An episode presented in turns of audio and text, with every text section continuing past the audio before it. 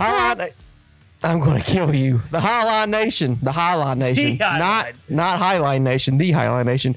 What's up, guys? Uh, welcome back to episode 52 of the Highline. Trent Davis and Riley Embree coming back at you.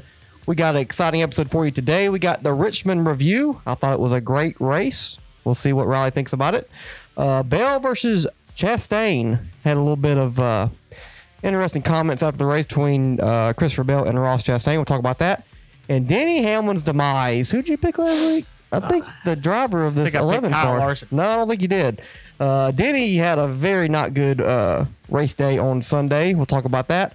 And Hendrick's other win over this past weekend or week, uh, they won their appeal. I talk about it at the beginning of last episode show, but we'll go ahead and get more into that and talk about how this affects the next gen car going forward. For sure, we will. We're also going to give out our Attaboy segment or our Attaboy award in our Attaboy segment this week. Uh, of course, we got the fan favorite. You can't do that segment of the week. Uh, long list for me this weekend. Uh, and then we're going to be giving our Bristol Dirt preview. Fortunately, uh, might be on the list of you can't do that. Yeah, NASCAR maybe. can't go dirt racing. But uh, Possibly. now we got a good uh, show for you please stay for the whole thing because we're going to have some spicy stuff towards the end, I believe, on that You Can't Do That segment. But uh, episode 52, let's get it! Go.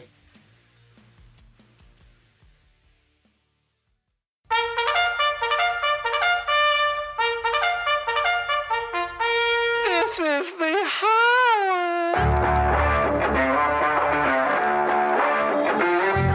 Trent Davis. All right, Lambry. We don't need no education. Please refrain.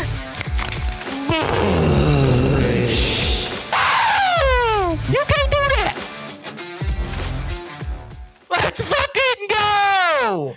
Kyle's in his Sunday best. He's usually up to his chest in oil and grease. There's Denny walking in with that mean little freckle faced kid that broke the window last or broke the speed limit on pit road last week. Martin Truex likes to cuss out his uh, crew chief on the on the radio. After the race. I don't know what it. What, Oh no, you gotta finish it up. That's what I love about That's what I love about Richmond on Sunday. Yeah, well, I didn't know where you were going with that. yeah, Okay. Well, good, good, good. I like the execution. yeah, Or I like the I like the idea. The, execu- process, the execution execution. wasn't great. yeah. It was not not great. Kind of like uh, Chris Buescher's pit crew. Bro, I don't know what the fuck happened with Chris Buescher this weekend. He was, you know, qualified, well, didn't qualify, but started seventh, ran like 12th, 14th. and then they uh, and then for some reason, he was 34th, two laps down. yeah. And I, I I follow Chris Buescher on Instagram, and uh, he just said he just said uh, nothing really, nothing much to say. We'll just go to Bristol Dirt or something. I was like, okay, either he hated the pit strategy or I think his car I fucking think, sucked. I think he just, I you think, think they you think he'd say something. I think everything was wrong. I think the pit strategy was wrong. I think the car sucked. the car wasn't bad though before they got off that strategy. Yeah, well, I, strategy. I think that he was kind of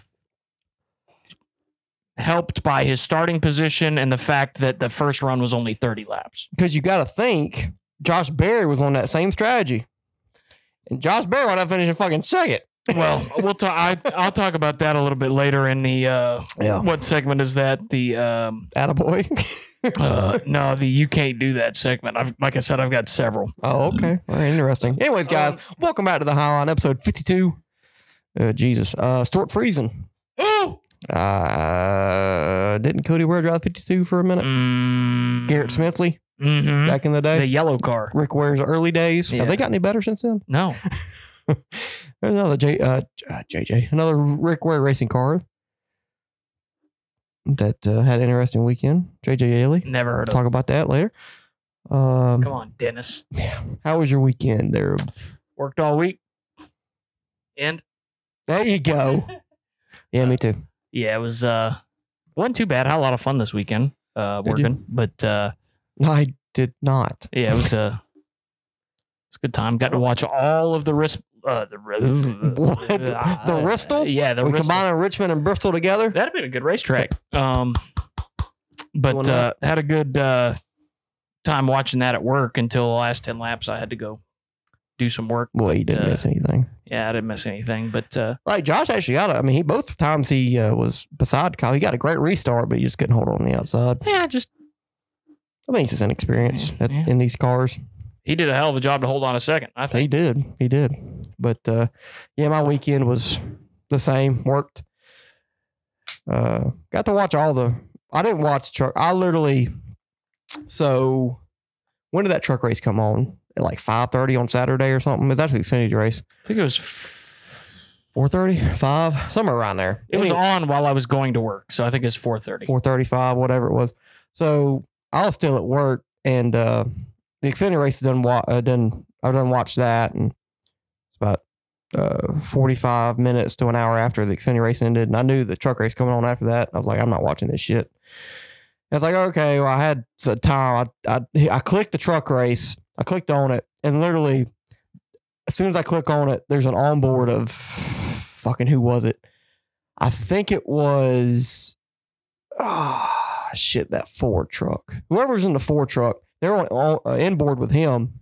That's probably about almost halfway, halfway through the race, and he, you he's beside somebody, and he just pushes up the track and just doesn't wreck, but he like loses it, and he's like, "Oh, he got loose." I was like, "Yep, can't watch it," because that's it was turn one and two at Texas. Like, this is why I don't watch fucking Texas. I was like, "Well, that's that was a perfect time to click on it." Whereas I'm not watching this race. Now I missed a lot of shit after that, but uh, yeah, I didn't watch truck race. Um, I clicked off of it for a different reason. Jamie Little was awful in the booth. oh, she's I, She's terrible. she might be worse than my favorite guy, Vince Welch. She's a hundred times worse. I ah. mean, last year, the first time, and I grant it was her first time, but when she was doing the ARCA series at Daytona and she didn't call the end of the race, I mean, it's just that's inexcusable. And she's she's gotten better, but she's just some people are cut out for it and some people aren't. She's Yeah. not. She's a great pit road reporter.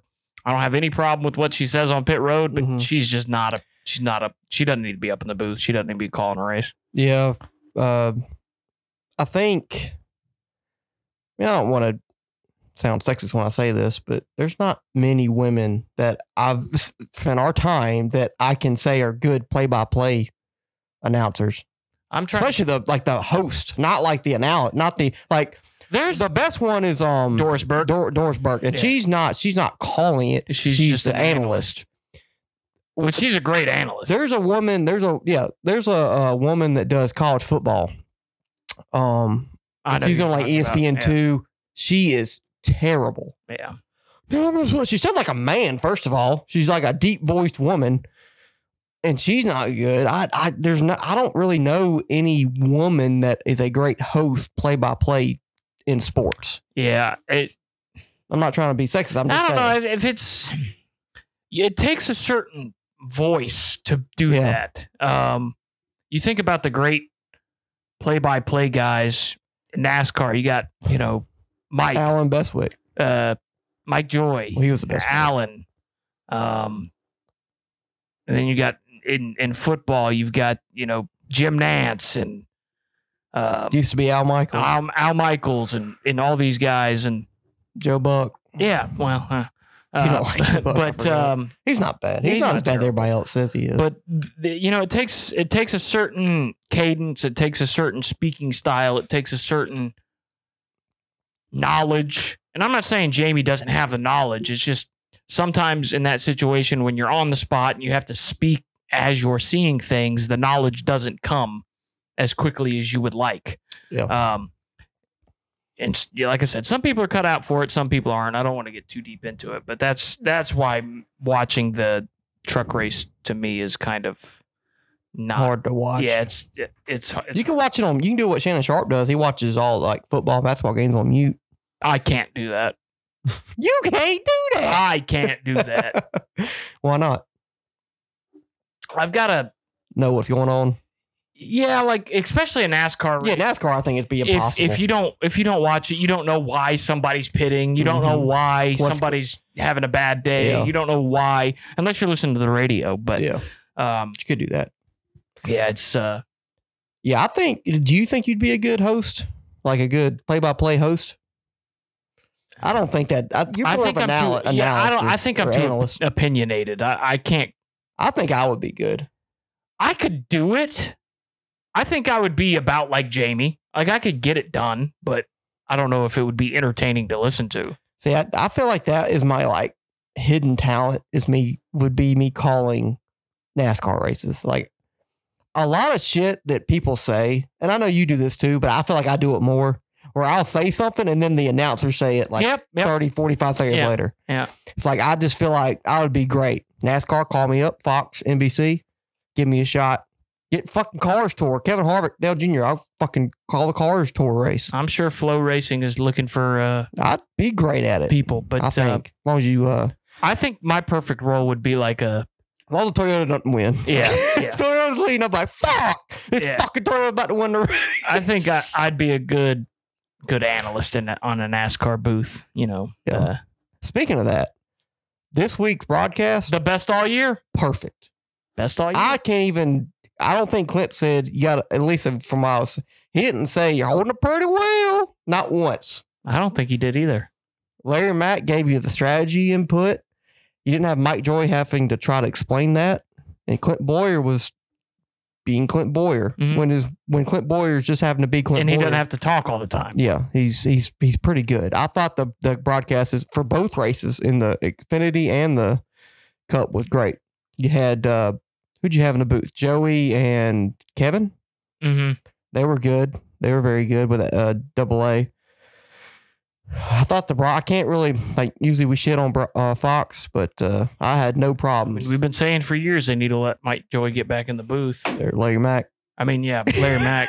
Mike Joy needs to get out of the booth, to be honest. But uh, you know, but Yeah, he wasn't that. But like I said, he was pretty good this week. He didn't. Uh, yeah, when he doesn't have because he doesn't have it. to carry the broadcast Yeah. when you got Larry Mack up there, and um, when you got that rotating cast, I'm sure it makes it difficult. But um, Larry Mack's got experience up there. He's the most knowledgeable guy in the sport when it comes to strategy. Yep. Um, and he's been doing it a long time. So, um, almost as long as Mike Joy has. Um, so Yeah, DBC. They, uh, they. I think he mentioned this last, or maybe some, whoever somebody mentioned it on one of the podcasts I listened to, talking about you really. It's not really that good of an idea to have two drivers and Mike Mhm. Joy in the booth I because all you Mhm. get is the driver, and you never you never get the strategy or what the the pit crews or crew chiefs or crew chiefs are ever thinking because they're drivers. They've never known that type of ideas going through their mind of what might happen during a race. You- just ask Martin Truex.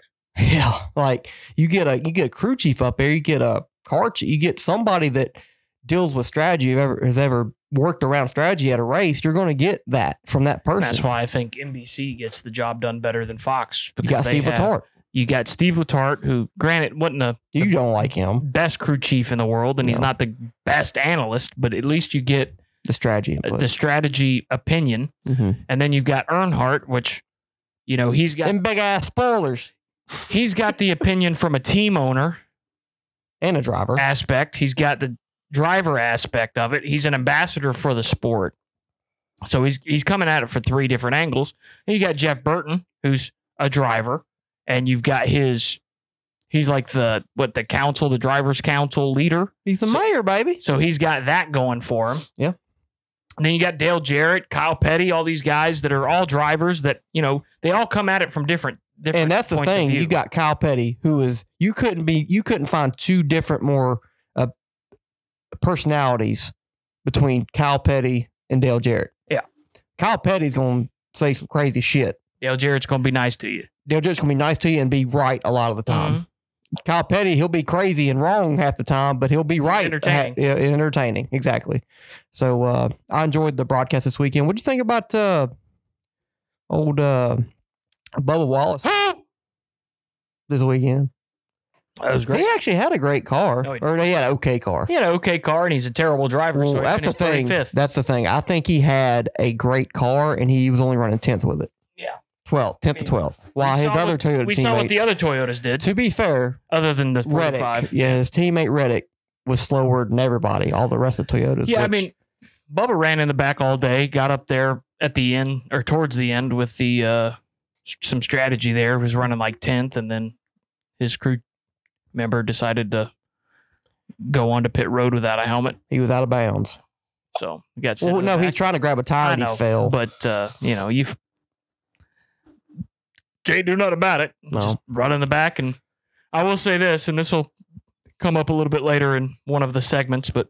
Brad was uh, 18th when that last caution came out, and he finished 10th. Uh, I didn't see Bubba working his way back up through there. So, uh, like- yeah, but like Brad never got a penalty though. That's what I'm saying. But you know, there was plenty of cautions after. I think there's two cautions after Bubba's penalty. He had every opportunity to I work his way back up there and, and I- didn't. I think he was the first car lap down. Probably probably where he finished. Probably I think he finished like twenty second or something. But uh, he was like first car lap down. Um, one more thing. Uh, I saw a. Uh, so I was getting off work. Sun was it Saturday or Sunday? When, whenever it was, and uh, I saw a guy in a Toyota Tacoma at the gas pump. I was putting gas in my car, and uh, he comes out with a a Busch Light shirt on and Kevin Harvick yeah! behind. And I was gonna say something to him, you know, like, hey, I like the shirt, not the driver or something. But he uh he had a rough couple 45 seconds as I was watching him because he uh I guess he's single dad or whatever, but he had his child in the car. He's trying to grab his child and uh his hat flew off because it was windy as shit. I think it was Saturday. Uh, flew off his head. Went car behind him. He's got his daughter in there. He's trying to unbuckle her. He's trying to find, walk around, trying to find his damn hat. Walk back out. Damn door closes on him. He's like he was having a rough time. I wanted to say, you know, talk to him and stuff, but uh, I didn't. I was like, man, this guy's going through it right now. He had a rough forty five seconds Should have bought a Ford. just uh that's, that was his problem. Uh he uh he wasn't so I wanted to try to give the Highlines podcast some love or Mm. whatever, talk to him, but yeah, I felt I felt like that was not the right Yeah. right right time. He'd have been like, well, well, okay, whatever, bro. Yep. Have a good day. Yeah, have a good day. But uh shout out if you ever listen. Just know I'm I remember you in the I know who you yeah, the are. silver Toyota Tacoma with that little girl, Busch Light Kevin Harvick shirt on. Ah, little girl. I wanted to say something to you, but I didn't. Hmm. But anyways, uh, give us a rundown for the race on. Oh yeah, uh, Kyle Larson, one of my guys, wins it, baby. Finally get to win. Should not have, but you know. Shoulda, woulda, coulda. Yeah. Um, yeah, I, was, I mean, I was happy that Kyle won. He's my third guy, but uh, I don't think he had the fastest car, but Racist. but he had uh, he had the best car when it mattered, and had the track position as pit crew did what they did in 2021 to win him that championship. Uh, was on point, beat uh, William and Christopher and Truex off. But he didn't have to. Well, he beat him off pit road, but he didn't have to beat William. Yeah, that's what I meant. Shouts out Christopher, Christopher Bell. Bell. Talk about that in a minute. Yeah, But uh, yeah, I got the rundown for you. go ahead, give it. Larson, Berry, Chastain, Bell, Harvick. McDowell, Logano, Bowman.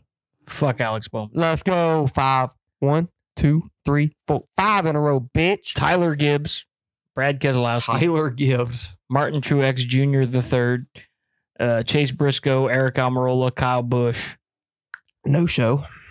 Todd Gilliland, Tyler Reddick, Chandler Smithers, Great run. Great weekend for Chandler Smith. Lucky, uh, Ryan Preece, Newman. Harrison Burton with a good top 20, That's his first shot 20 of the year, probably. Dennis Hamlin, Corey LaJoie, uh, Bubba Wallace Jr. the third, Daniel Swervez, William Byron, Austin can't drive a car, Dillon, Ryan the fuck's Blaney, wrong with Austin Dillon this um, shouts out to the pit crew, uh, AJ Allmendinger, Austin Cindric, Again, no don't know what's going on with the car.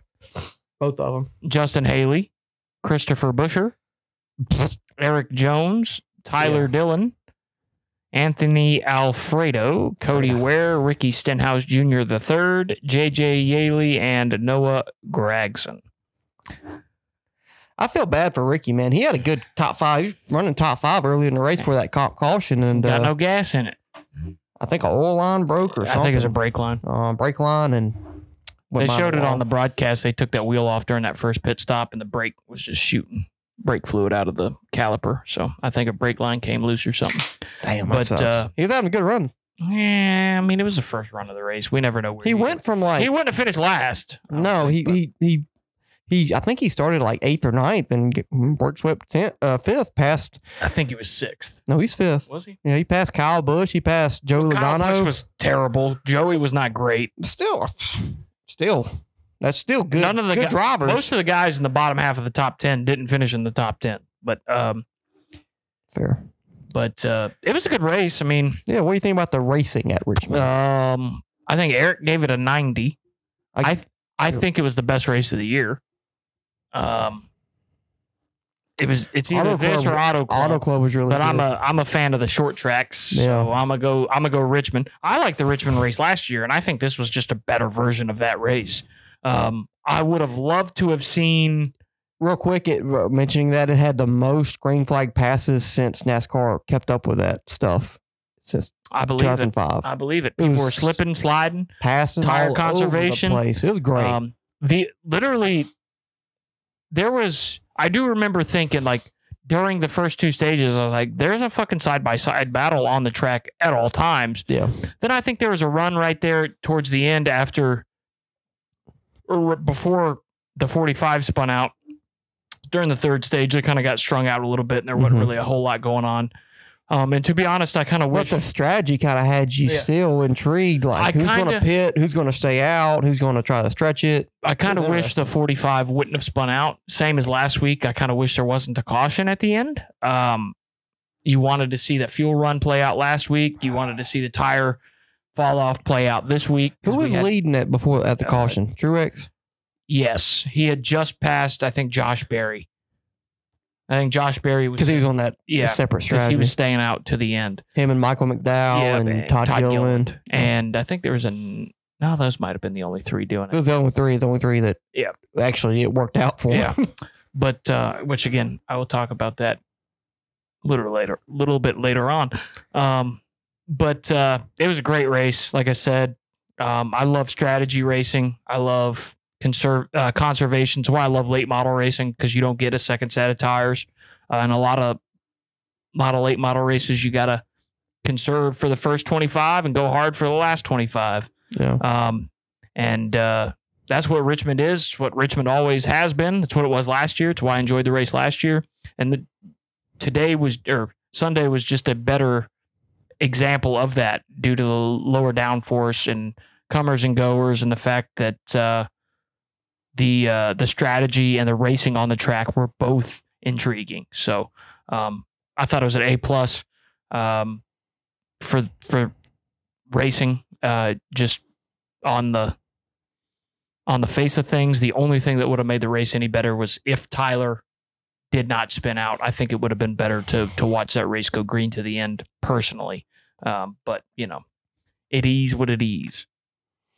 A plus, huh? Yeah, I, I, like I said, I think it was the best race all year. So um, I don't know.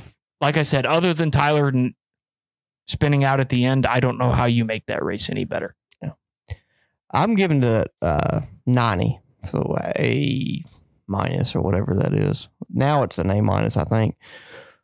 I I love the race, man. It, yeah, like I said, yeah, the most passes, green flag passes. I think had a track ever since they started counting that type of stuff back in like 2005 or something.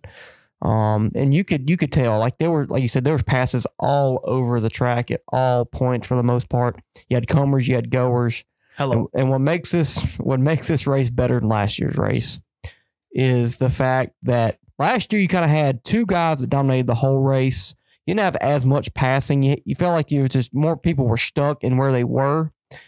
Um, because I remember last year Brad, Chase Elliott, and Chris Buescher, they were up literally, I think they were between like 11th and 14th the whole fucking race, it felt like. Like they could never get up to the top 10, top five. You had Denny and Harvick come at the end with different strategy. That's what that's what only made the race kind of interesting at the end. Um, with William and Truex, who I think they uh they only pitted once, and then Hamlin and and Harvick pitted twice, had first tires and caught back up to him, and Denny won the race last year. This race, you had Kevin Harvick, who was a contender. You had Denny Hamlin, who was the fastest car probably on the track. He's probably the fastest car all weekend between him and Truex, especially on the long run, or Bell. Joe Good Racing was stupid fast uh, at the end of the runs. Weren't that fast at the beginning. Hendrick, the Hendrick boys were the fastest at the beginning of the runs, like William and, and Kyle Larson. Uh, but you just had more comers and goers. You had, like I said, you had Byron who was fast on a short run. You had, you had, uh, There's a pussy. you had Truex who was fast on a long run. Had Denny who was trying to come from the back a couple times. Um, God Almighty, it's a circus around here. And you done close the door on her now. she Damn, wants to get out. but uh, anyways, what I'm trying to get at, you had more people that were contending for the race or was the fastest car on the track at certain points during the race. And it was interesting to see Denny trying to come from the back a couple times. You had Truex, who was not good early, coming alive middle way through the race. Christopher Bell, kind of the same thing. He was fast early, but never was never could take the lead. And then took the lead from 24, and you had the five who was fast up for a little bit. 24. I mean, it just had so much going on, and that reminded me of an old school NASCAR race. You know, you rarely did you see back in the now. Don't get me wrong, there were some a lot. There were quite a few races that you had somebody dominate the race back in the day.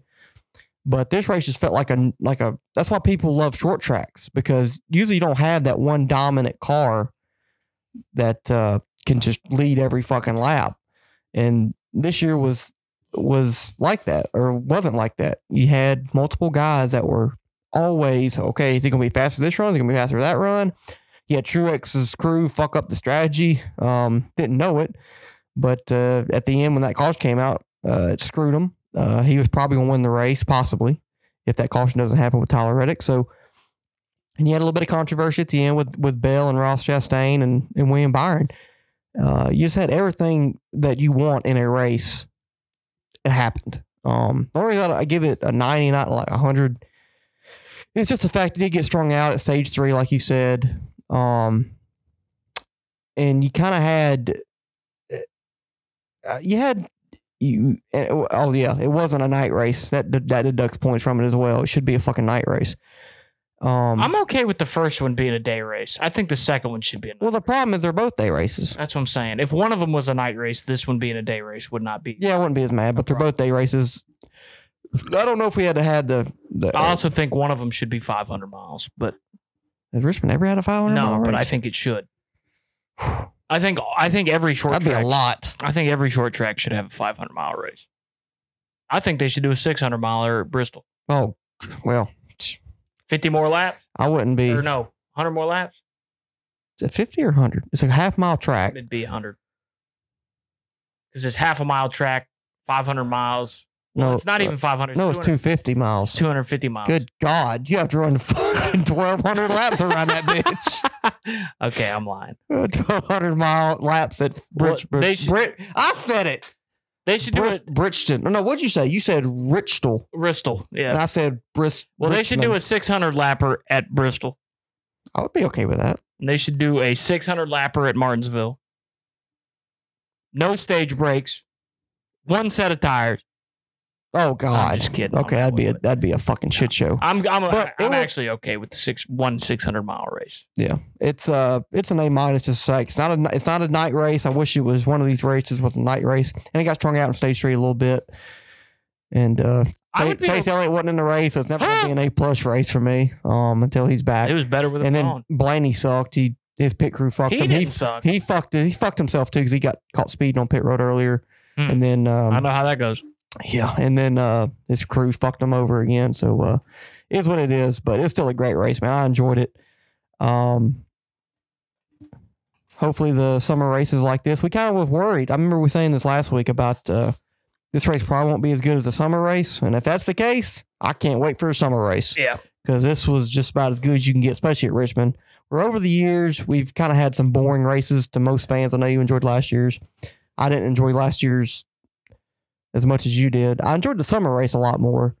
I felt like there was more going on, but uh, this was the most entertaining Richmond race that I can remember since 2014. If every NASCAR race played out like this one, I would, I would be very happy. And I- and I'll, I'll mention something real quick. So, so the problem is probably the ratings will go down. You know, it just you know from Daytona 500 till summer, it kind of goes down from basketball and baseball starting up, and then when baseball kind of settles back down and basketball's over, you might get some some more viewers as the summer goes on and stuff like that.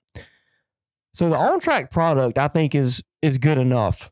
Like I think it's it's solid enough about everywhere we go now. Now I still want to see it Super Speedway needs some work. yeah, Super Speedway needs a little bit of work. I think road courses are pretty good. Uh, short tracks, if we get this at Richmond and Br- or Richmond, God dang it, at Bristol. Bristol, and Martinsville, in North Wilkesboro, well, I'll be happy. I'll be perfectly happy with that.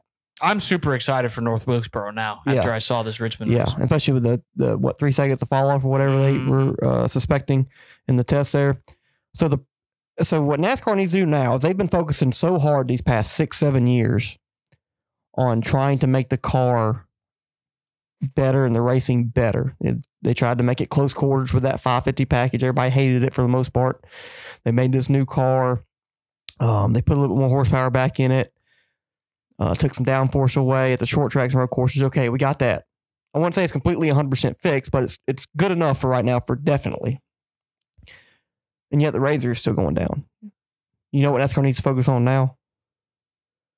What is that? Embracing their drivers.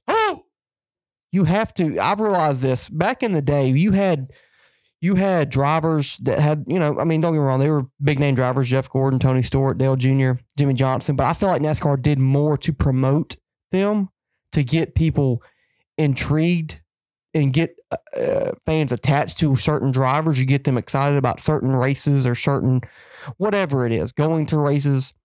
I feel like nowadays NASCAR does not do enough in promoting their drivers because, like, I feel like just nobody cares about any of these drivers um, that are an outsider.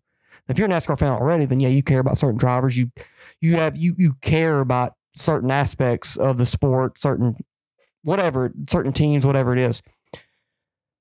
I feel like NASCAR just okay. We're going to pro- promote the race on Sunday. We'll do all this. We'll have a 30 minute race hub now.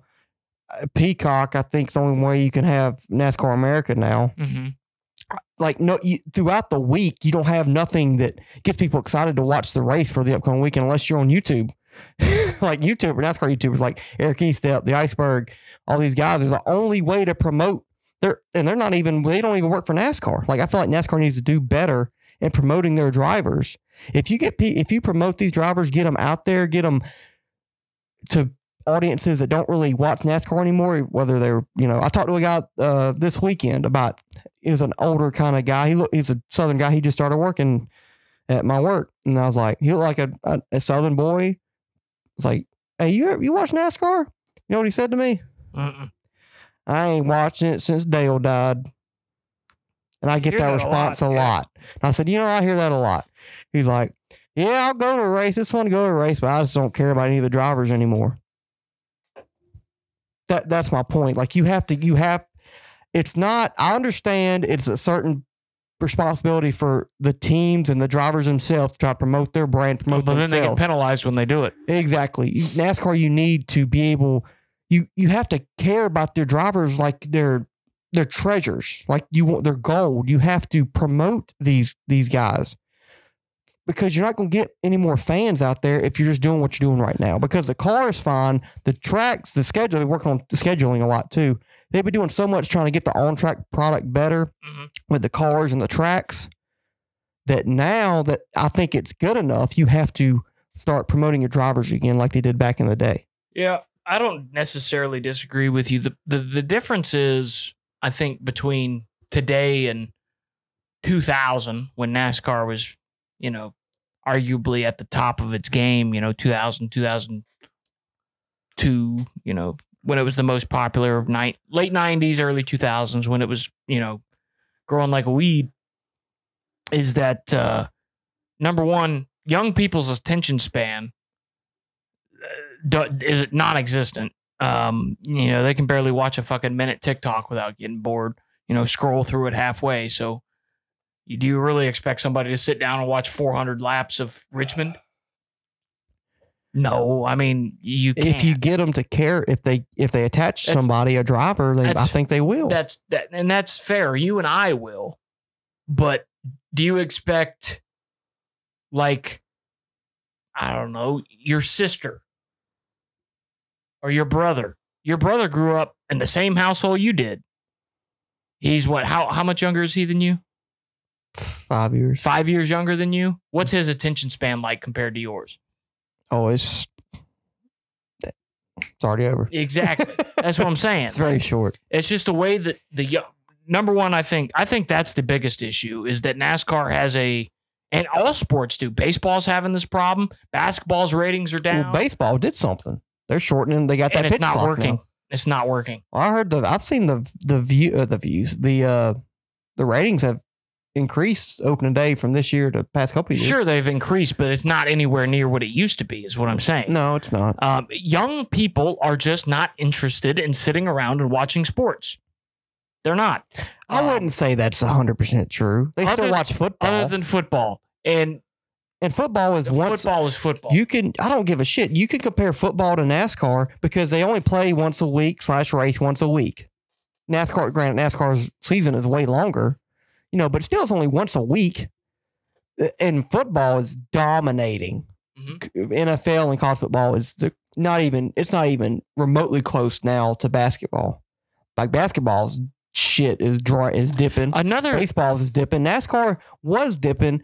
It's it's it's Kinda- steadily. It's. I think it's getting back, but it's. ne- It's never gonna be. It's never going to be what it was in the nineties. It never will be. I don't. I'm not saying it ever will be the same, but I think you can get close to that. I don't think so. Well, NASCAR. you- NASCAR at that time period was rivaling the NFL, Yeah. but it's never gonna mm. happen. Well, the NFL is going crazy. I'm That's not what I'm saying it's going to get almost to the NFL, but I'm saying it can get. It can get to the NBA. I think it can. Well, that's because there's a lot of there's a lot of different BS to deal with that. There's politics, the. NBA that's driving people I'm away from the talking about- NBA. I'm just There's a about- bunch of shit that are driving. What I'm saying is, is NASCAR for me. Yeah, I care about ratings because I care about the health of the sport, but I don't care if people don't watch. I don't care. I watch. I enjoy it. If you don't like it, that's fine. You don't have to, but I'm going to watch it. The only reason I want the ratings to be good is because I want the sport to be healthy. I want money to be flowing in. I want, because the more money's in the sport, the more competitive cars there are, the more competitive cars there are, the better the racing is. said that twice. The better the racing is, the better everything. You know, it, it's just better for the sport. The more eyes are on there. But I don't care if motherfuckers like it or not. I don't care. more NASCAR fans mean more people Yeah. are, are But- intrigued or inclined to listen to this podcast. Exactly. But um, you know, I think NASCAR is doing fine. I think they kind of fucked up. I think they've gone a little bit overboard with some of their decisions on road courses, street courses, and, and the like. And you know, I think that they could do a little bit better, like you said, with um, fan engagement as far as you know, getting their their drivers out there, um, and not just you know maybe a, a autograph signing here or there or appearance on a TV show, but I don't know if you follow the F1 YouTube channel or not, I do. but they usually have every weekend or something during the week. They have videos of these drivers doing crazy shit Mm-hmm. Um, at the race weekend or whatever, you know, having letting loose, enjoying each other. Or that sounded gay, but you know what I meant. Like just having a good time between the drivers and getting some of their off track personalities. When does NASCAR ever really do that? They they don't. They don't do that with those with their drivers.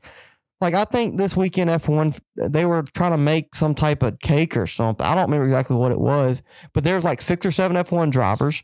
They were trying to figure out how to do this shit, and it was it was entertaining. It it showed some hey, they're not just a driver; they're a person just like you and me. Hey, mm-hmm. I can relate to that. I've tried to cook that, or I've tried to do this. I've tried to hit a whatever they're doing. Like F1, they knows how they know how to market their drivers better.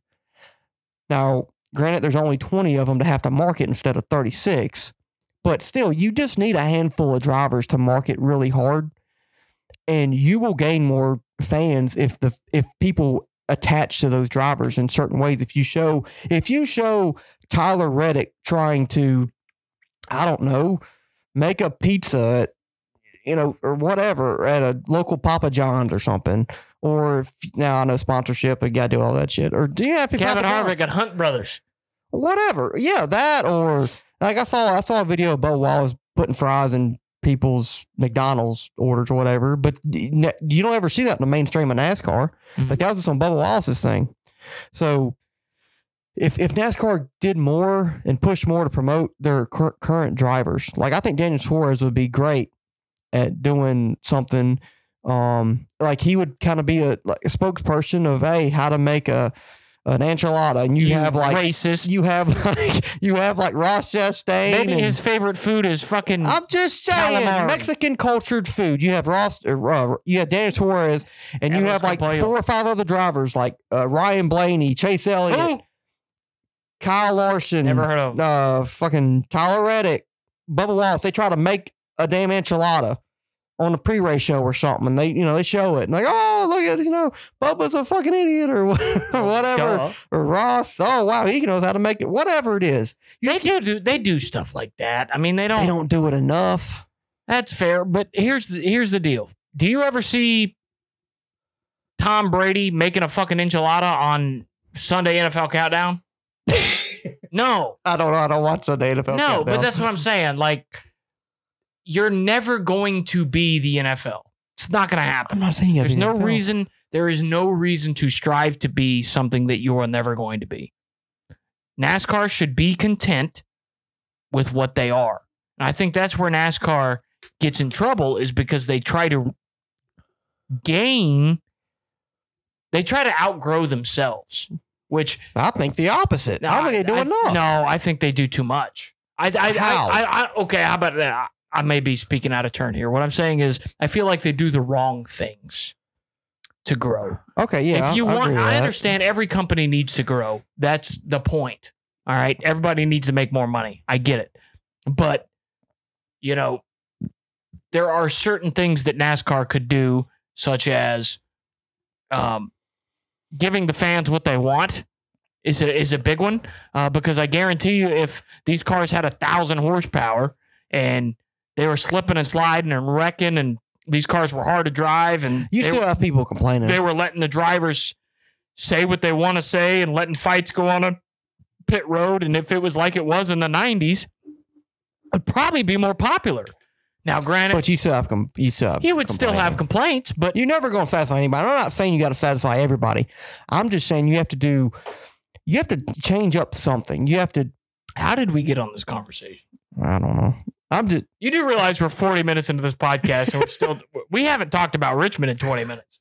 I know. I'm just. I'm just. That just bothers me. I just. I just like the racing is good now. Is what I'm trying to get at. The racing is good, but the ratings are probably or. Oh, let me try that one again. That was no words. are probably still going to slightly drop. Probably, but but uh, whip. Um, the, the ratings are probably going to drop still, and it just bothers me now that okay, NASCAR needs to start focusing on the name brands of these drivers, these teams again. I guarantee you the second most raced, You want to try that one again? at least mine were words. It was just in the wrong order. what did I say? Uh, the second most watched race this year will be North Wilkesboro. I, Behind the Daytona I guarantee it will be. oh yeah, And you know why? It's because NASCAR is doing what NASCAR fans want want. to do. And now I will say this: I you don't know think what? we're fans time are always time wrong time again time or right all the time. No, we're not always right, but we know what we want to watch. That's very very true. You know what probably will be the well. I, I may be wrong on this. You talking about the Chicago? The Street Course. Chicago street course may be watched. Like it might be up there in ratings because people want to see what the fuck happens. and it's Fourth of July weekend. but it's going to be a. I want to watch it because it's going to be a shit show. Uh, no NASCAR fans. I don't. I I've I have not heard one NASCAR fan that is excited to watch that race. I'm intrigued. I'm not excited. I want to. I'm going to watch it because I want to see what happens, but I'm not excited for the racing that I'm going to see on the track. No, I agree. because if they drive like they did at fucking COTA, those last 17 fucking green Yeah. white checkers, there's no, not going to be any cards left. Yeah. But uh, we got off on a tangent here. We kind of need to continue on Yeah, to sorry. the, the next. So, anyways, so anyways, uh, the only well, there's a couple controversies, but the the one that happened late in the race between Christopher Bell, Ross Chastain, and William Byron. So, um, I think it was about 13, 14 to go after the Tyler Reddick caution. The the first restart. Yeah, the Well, first the first restart. Um, Ross Chastain gets a good run, drives underneath Christopher Bell at the start finish line. at the pretty much at the start finish line, and um, go they go into one, and Christopher just Oh flip- no! flips the fuck out. He just says like, "Oh God, I, the one's under me. I Done need some to." shit I would have done an iRacing. Yeah, I need to fucking go way up, or he overbraked, or something happened, Way, way, way. and he takes out the twenty four of William Byron. Who? And after the race, uh, Christopher Bell uh, was asked about uh, this, uh, what happened, and Christopher Bell pretty much just says it was the one that damn wrecking ball put me three wide Q Miley going Cyrus. into one. Huh? Oh Said yeah, Q Miley Cyrus. uh, put me three wide into one, and uh, you know I kind of just drove into twenty four there.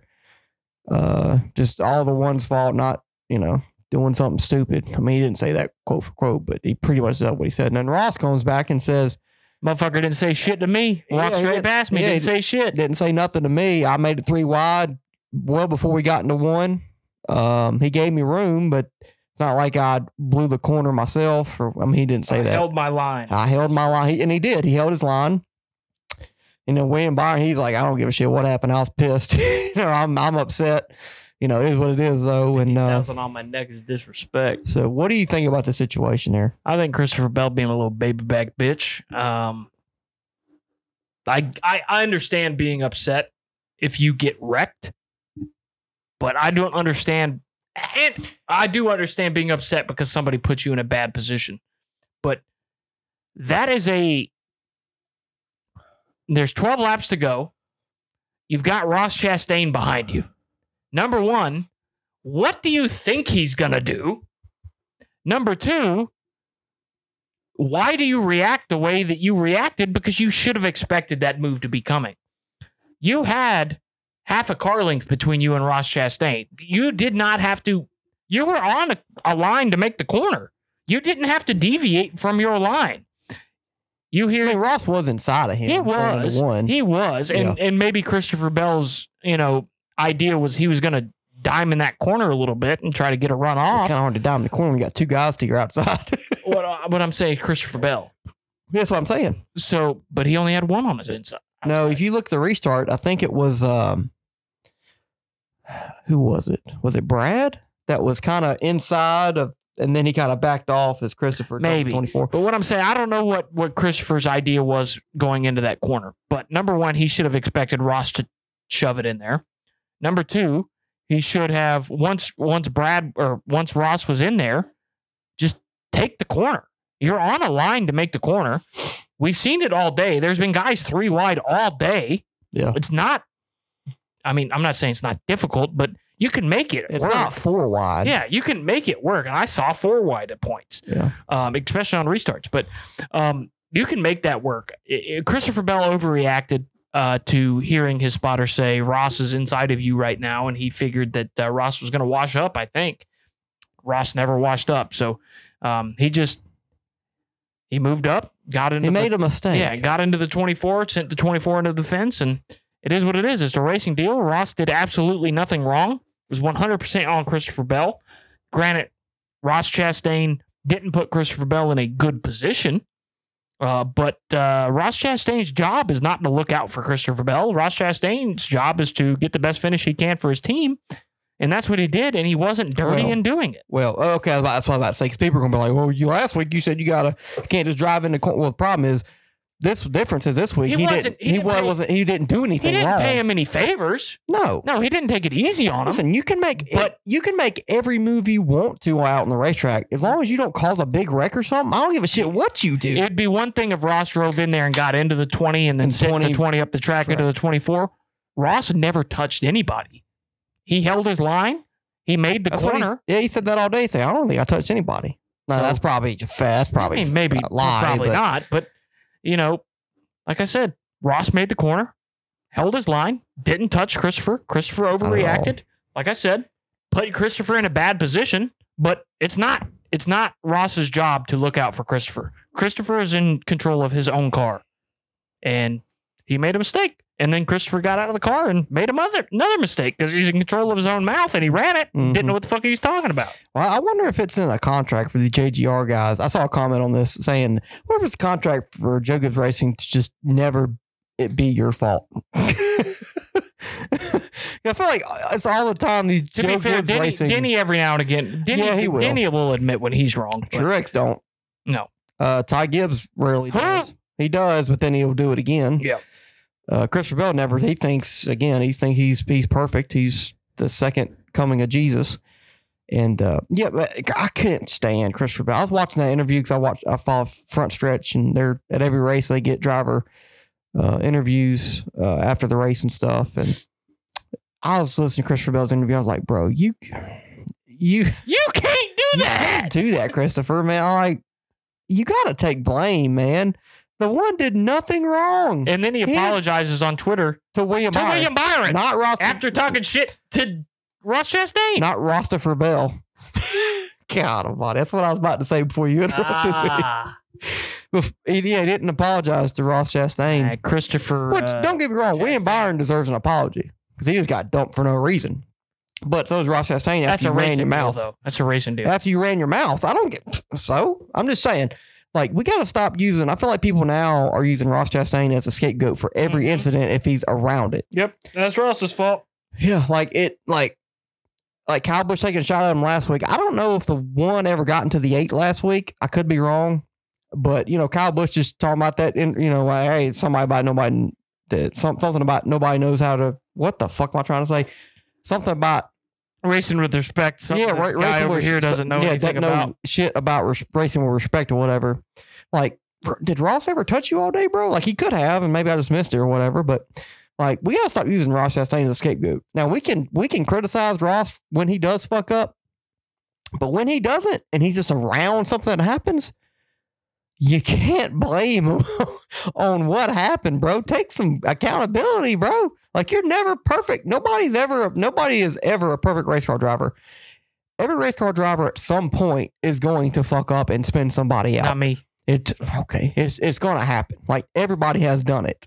And everybody will do it if they haven't done it yet.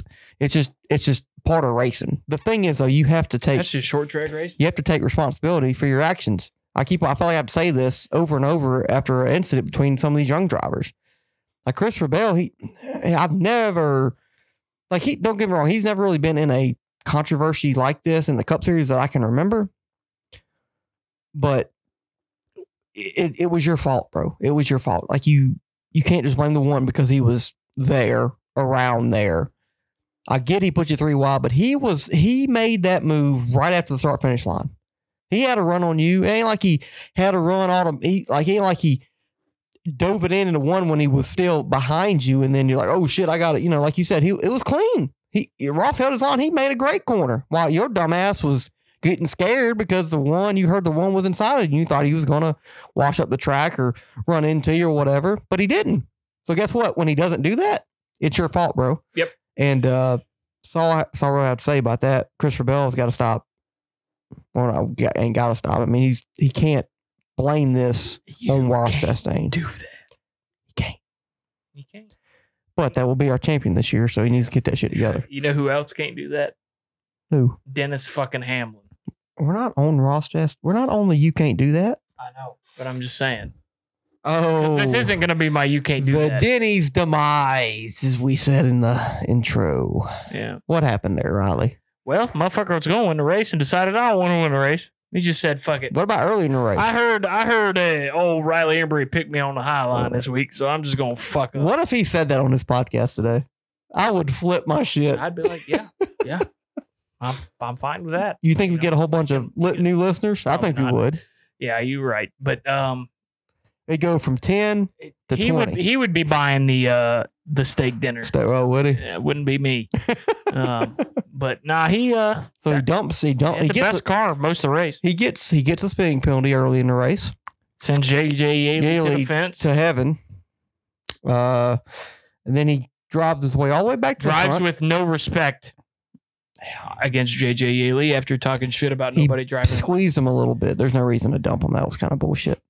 But uh, it made it worse because we were in board or on board with him when he did Yeah, it. he was like, "Yeah, look at that 11 car coming up there." Oh Oh, shit! We got a spinner. I didn't mean to wreck him. I just wanted to rattle his cage a little bit. Rattle JJ Yeley's cage. I don't think anybody's ever said Is that. he in driving the 18? The 11. Jason Leffler. Ah, Rest in never heard of peace. him. Oh, Rest he in is. He is. He is deceased. Yeah, he is dead. I forgot about that. Anyway, Yeah, then Yeah. he drove his way back up the front, one stage two, mhm, fastest car on the track. and then what happened? Decided the uh, the pit crew decided for not to get the the right front on the car, uh, so Mhm. they Had the lost gun the wrong way. Thirty five positions on pit road. Started working his way back up there, and motherfucker speeds on pit road again. Again, you, can't, do that. You can actually. Thank you, because I won again. That's some bullshit. He should have won the race. Uh, if if he didn't have any penalties, he'd have won the race. Yeah, the best car was on the right strategy, and uh, he's just that good at Richmond. I mean, He is very good at he won here last year in this race. Um, there's a reason I picked him because he was the favorite. I think. I think I told you that it was a stupid pick to pick Bowman. I thought you should have picked Hamlin. He I- was my second pick. I didn't expect Hamlin to be on the board. I thought you were going with Hamlin. it was uh, between Bowman, Hamlin, and Truex, but I've already picked Truex once. So, So, um, he should have won the race. Um, but this is an ongoing issue with Denny and his team. It seems like whenever they're in a uh, an opportunity to win a race, they just fuck it up somehow. It's either Denny spitting on pit road once a fucking week, or it's their pit crew fucking up. Yeah, They've got their own pit crew this year, so he can't blame it on the same things he blamed it on last year. blame it on the juice. Got me feeling loose. Blame Blame, it on Patron. that's what we should have sung. Blame it on the Alco- al- alcohol, Blame baby. it on the pit eh, The eh, pit- eh, crew, baby. Um. Anyway, yeah, it's uh, it's What do you think about the, him with the JJ Yeley situation? He just flat dumped him. There's really nothing else to say. I don't know if he spoke on it. I didn't see anything. You know, I don't. I didn't see any quotes from JJ So, or Danny on the situation. I I have. Okay, Um. enlighten me. well, JJ just said uh, it's funny that the guy t- preaching about respect goes out and does that shit to me. Facts. And there's like the guy was like, "It seemed like you were very upset after the caution. You thought about you know wrecking him or whatever." And he's like, "Yeah, I thought about it, but uh, it did me no good. I mean, he's gonna go out there and uh, lead laps and stuff, and he probably didn't care that he did or whatever. So you know what comes around goes around." And I was like, If if JJ Yeley wrecks him, like as he's trying to lap him or something this year, I am going to lose my shit. That would be the funniest shit I've ever "I seen. would in my buy a life. JJ Yeley I would hat too. or shirt or something." Rick Ware racing something. So Rick Ware Racing, if you want some money, be like the Josh Williams situation. Go out there and wreck that eleven Hell yeah, car, J- especially you at a track wherever he picks next. Wreck Yeah, him there. Yeah, um, Darlington probably. Wreck Um, him at Darlington. But uh, did you see the Josh? Just a quick tangent here. Did you see any Josh Williams commercials on Josh YouTube Williams? by chance? uh oh. Dude, I got a Josh Williams commercial on YouTube um, about him parking it. It's that new sponsor he's. I saw the yeah. new sponsor. Yeah, there's a YouTube ad. I and it wasn't even a NASCAR video. I got the ad on. Huh. I don't remember what it was, but it's good to see growing sport. That's what I'm saying. Let your drivers have fucking personality. The sport will grow. So I doubt Denny will. I don't, his podcast hadn't come out to yet. It probably has, but we haven't listened to it yet.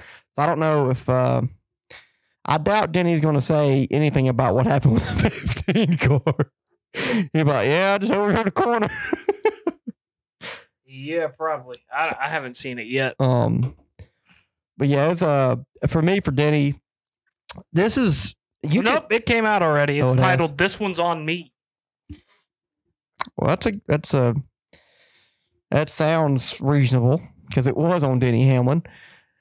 So this is you could put this race in a microcosm of Denny Hamlin's career.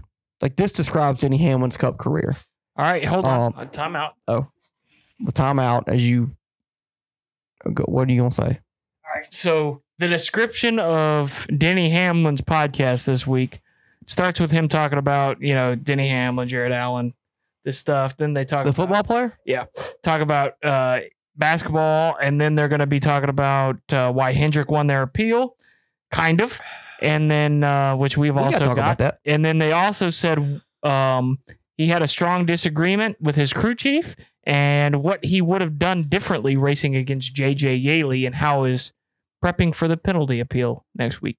So he is going to talk about JJ Yeley on I guarantee podcast. you he will not say what he really wants to say because he wrecked that motherfucker I think he's going to say that he regrets the way he drove JJ Yeley. Probably was not a. but he will not blatantly say, "Yeah, I wrecked him on I purpose." think he's going to say, I didn't mean to wreck him. I meant to ride those caves. I meant to get him out my fucking way because I was way faster or something. Uh, but the uh, this race can describe Denny Hamlin's Cup career. He was fast, one of the top cars, but he chokes again. like that's that's Denny Hamlin's forte, man. It. Um, I know it's just a race, a random race in Richmond in April. Yeah, and you know Denny. I don't think Denny can ever. If he ain't changed now, I don't think he'll ever will be able to. Some people. Um, he change. he just he just can't he can't, seem Can't to put it, all together. Um, at some tracks and at some situations out there on the racetrack. And uh, it's funny that, you know, like I said, like what JJ Yeley said, the guy that's preaching about respect in the garage area, and he does that shit to a back marker that uh, squeezed it a little bit when you're trying to go three wide in the middle, going down the front stretch of Richmond. You know, that's kind of that's kind of dangerous to do. I, I mean, I don't get me wrong, you're way JJ, faster JJ has a right to race you just like he has else. he has the right for that part of the track as much as you do. Don't matter who you are, how fast you are, what team you drive for. If that's the 20, does he wreck him? No, If that's the 17, does he wreck him? probably. I don't know. We don't know. I don't think so. I think Denny was mad because he got caught speeding on pit road, and then he gets a squeeze after the restart shortly. By the 15, he just fucking overreacts. Yeah. I- he pulled a uh, I don't he he, pulled a Ty Gibbs. I don't think he pulls that move on somebody that has a competitive car. Maybe not. We'll never know. Well, for for the time being. but uh nah, just Denny. He's got a. That's just who Denny Hamlin is. He's fast most of the time. Kid's a hack. But how many races has he won the past couple years? A couple. He ain't won a whole lot of races. To be fair, Joe Gibbs had won a lot the past couple years. Last year they how many races they won? Denny, I think, won the most races. Denny had a couple. he had like three. Truex won one. No, No, he didn't Truex win. didn't win at all. 18 won one. The 18 won the dirt race. 20 won, like, won three. A couple. Yeah. Three. They probably had five Seven. wins. Seven. Five, seven, somewhere in there. I think Denny had three, Christopher had three, and then um Kyle had one Yeah. at Bristol Dirt. Which So that's seven. That's low. Racing, that's low. They 2020, usually win half the races. 2021. I th- I know Denny and Truex in the championship four, like five. but you remember that Denny Hamlin. I don't think he won a race up until Darlington. Yeah, but he were won one in the playoffs too, though. He won a couple, and then Truex won like four, Yeah.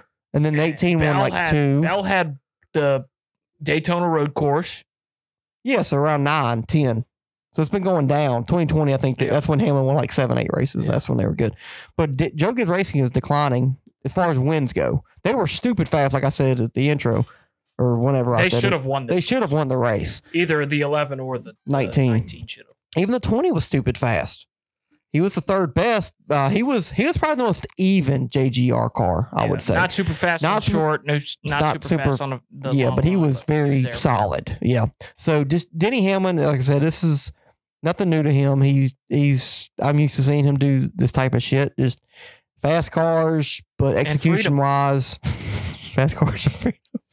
But he just can't execute. Whether it's his team, whether it's him, I can't. I saw a stat- I saw a stat last year about Denny and how many pit road penalties he's had compared to the next person, and it's not even fucking close. It's literally every week. It's I swear. I think Brad's probably second. but- Probably, especially at Talladega.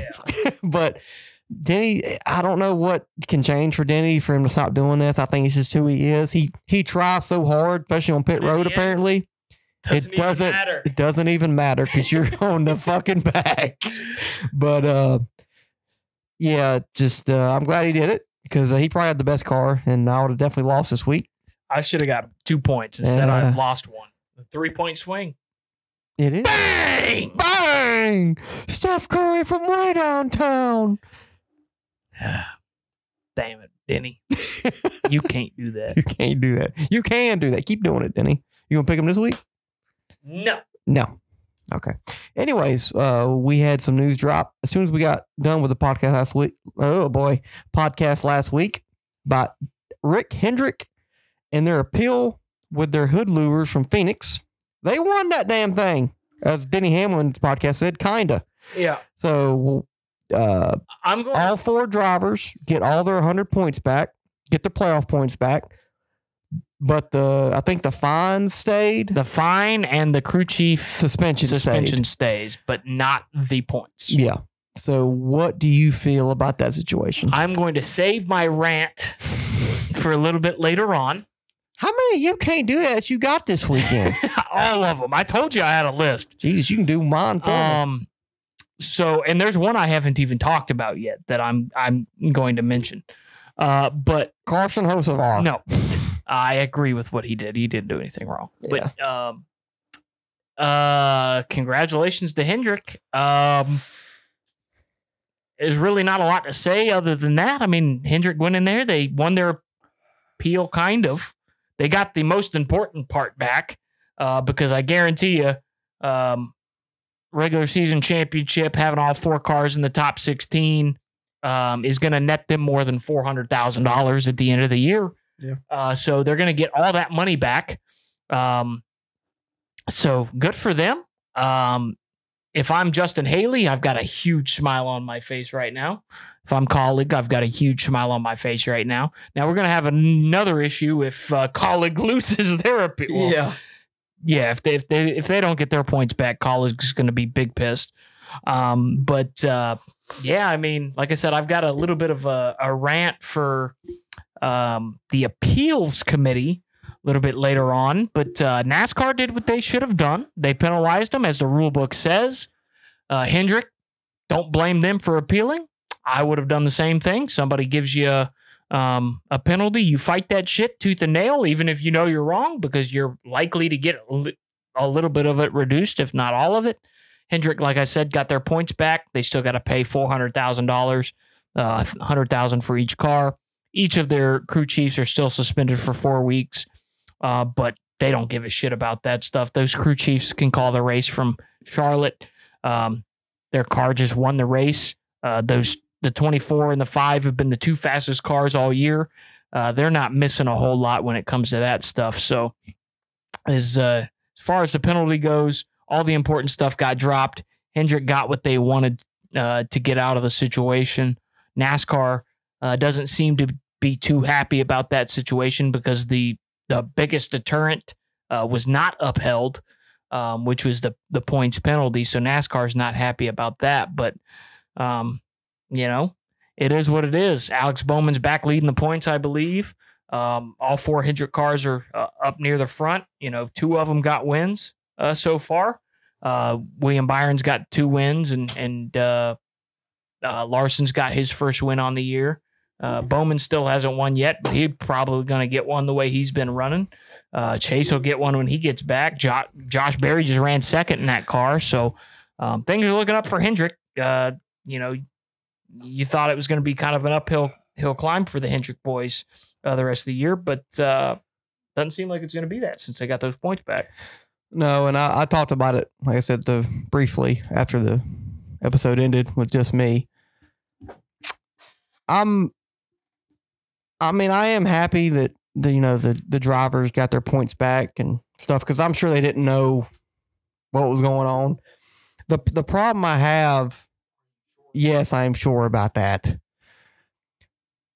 Uh, The problem I have is it's either uh, I think Larry Mac mentioned this on the broadcast this weekend when they talked about it briefly. It's either a penalty or it's not. Like I feel like the the committee's like, yeah, you kind of did something wrong, but because you didn't race with it or qualify with it, we're going to give you your points back.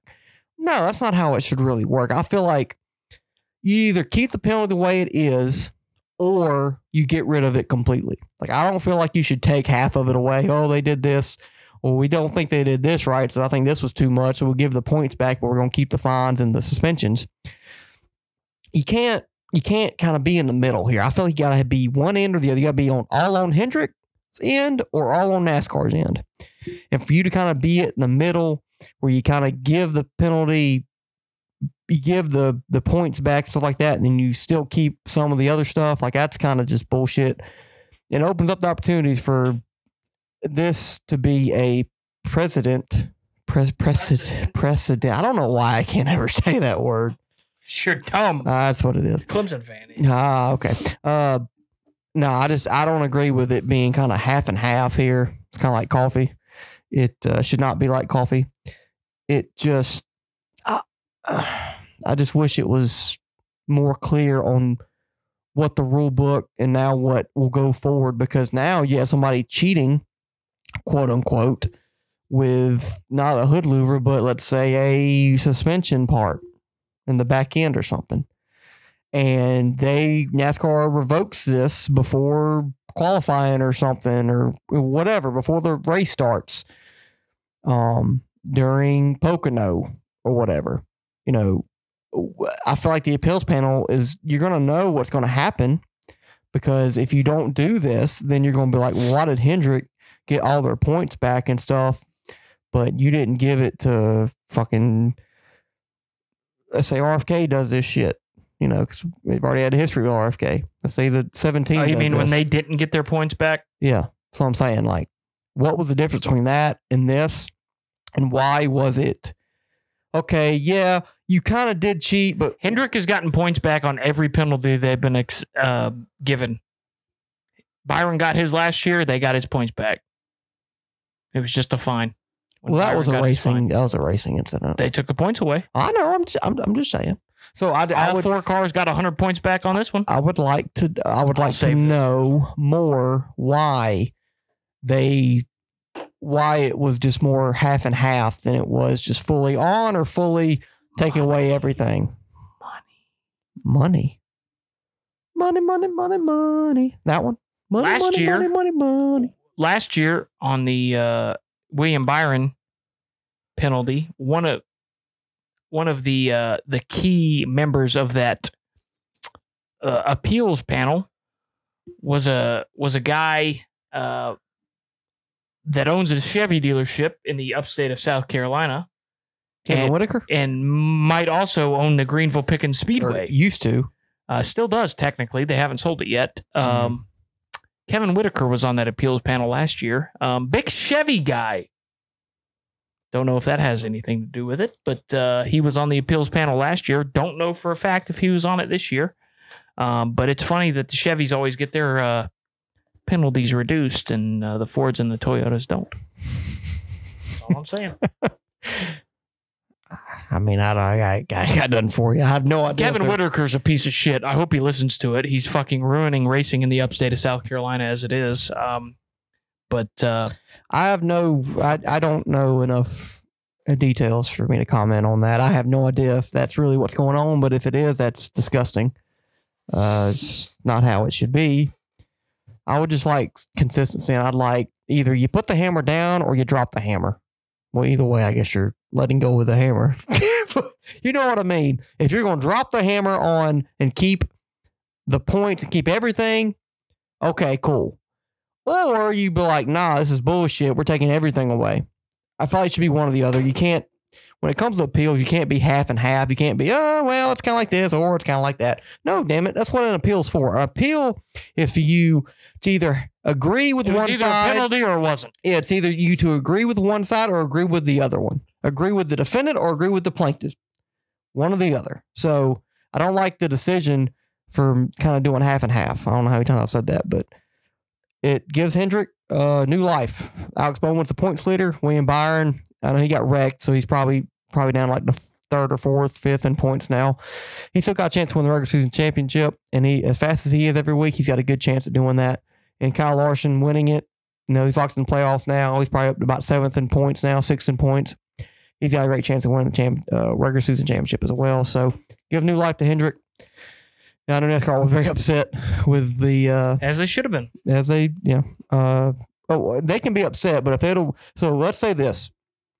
Let's say the appeals panel gets rid of, get, gets rid, get, Will Hunting Wabbits gets rid of everything.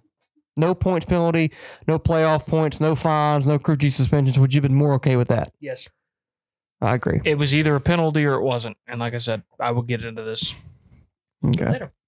But it's new life to Hendrick. Uh, uh, the nine actually has a chance in the owner championship again. Um, that we didn't think was going to be a possibility, uh, but now they do. And uh, we'll just see how it goes from here. I, I, I'll be interested to see the next time somebody gets. And another thing, like you said, if caught with Kaulig, if their shit gets stayed or you know revoked or not revoked, but you know is their penalty is upheld, then we got even a bigger problem because what I was informed with is that their penalty was exactly the same as the Hendrick penalty. So if they don't get uh, their points back and stuff for the 31 car, then we got a serious problem on our hands. Yeah, I don't disagree. But uh, like I said, I will give a little bit more explanation later on in this episode. Stay tuned. But uh, right now, Commercial break. we got to hit that button. Attaboy. Attaboy. Atta boy. All right, who's your, I think you've been quiet enough. Who's your attaboy this week there, Riley? Uh, Attaboy going this week. Two. I hate to say it. Ty Gibbs.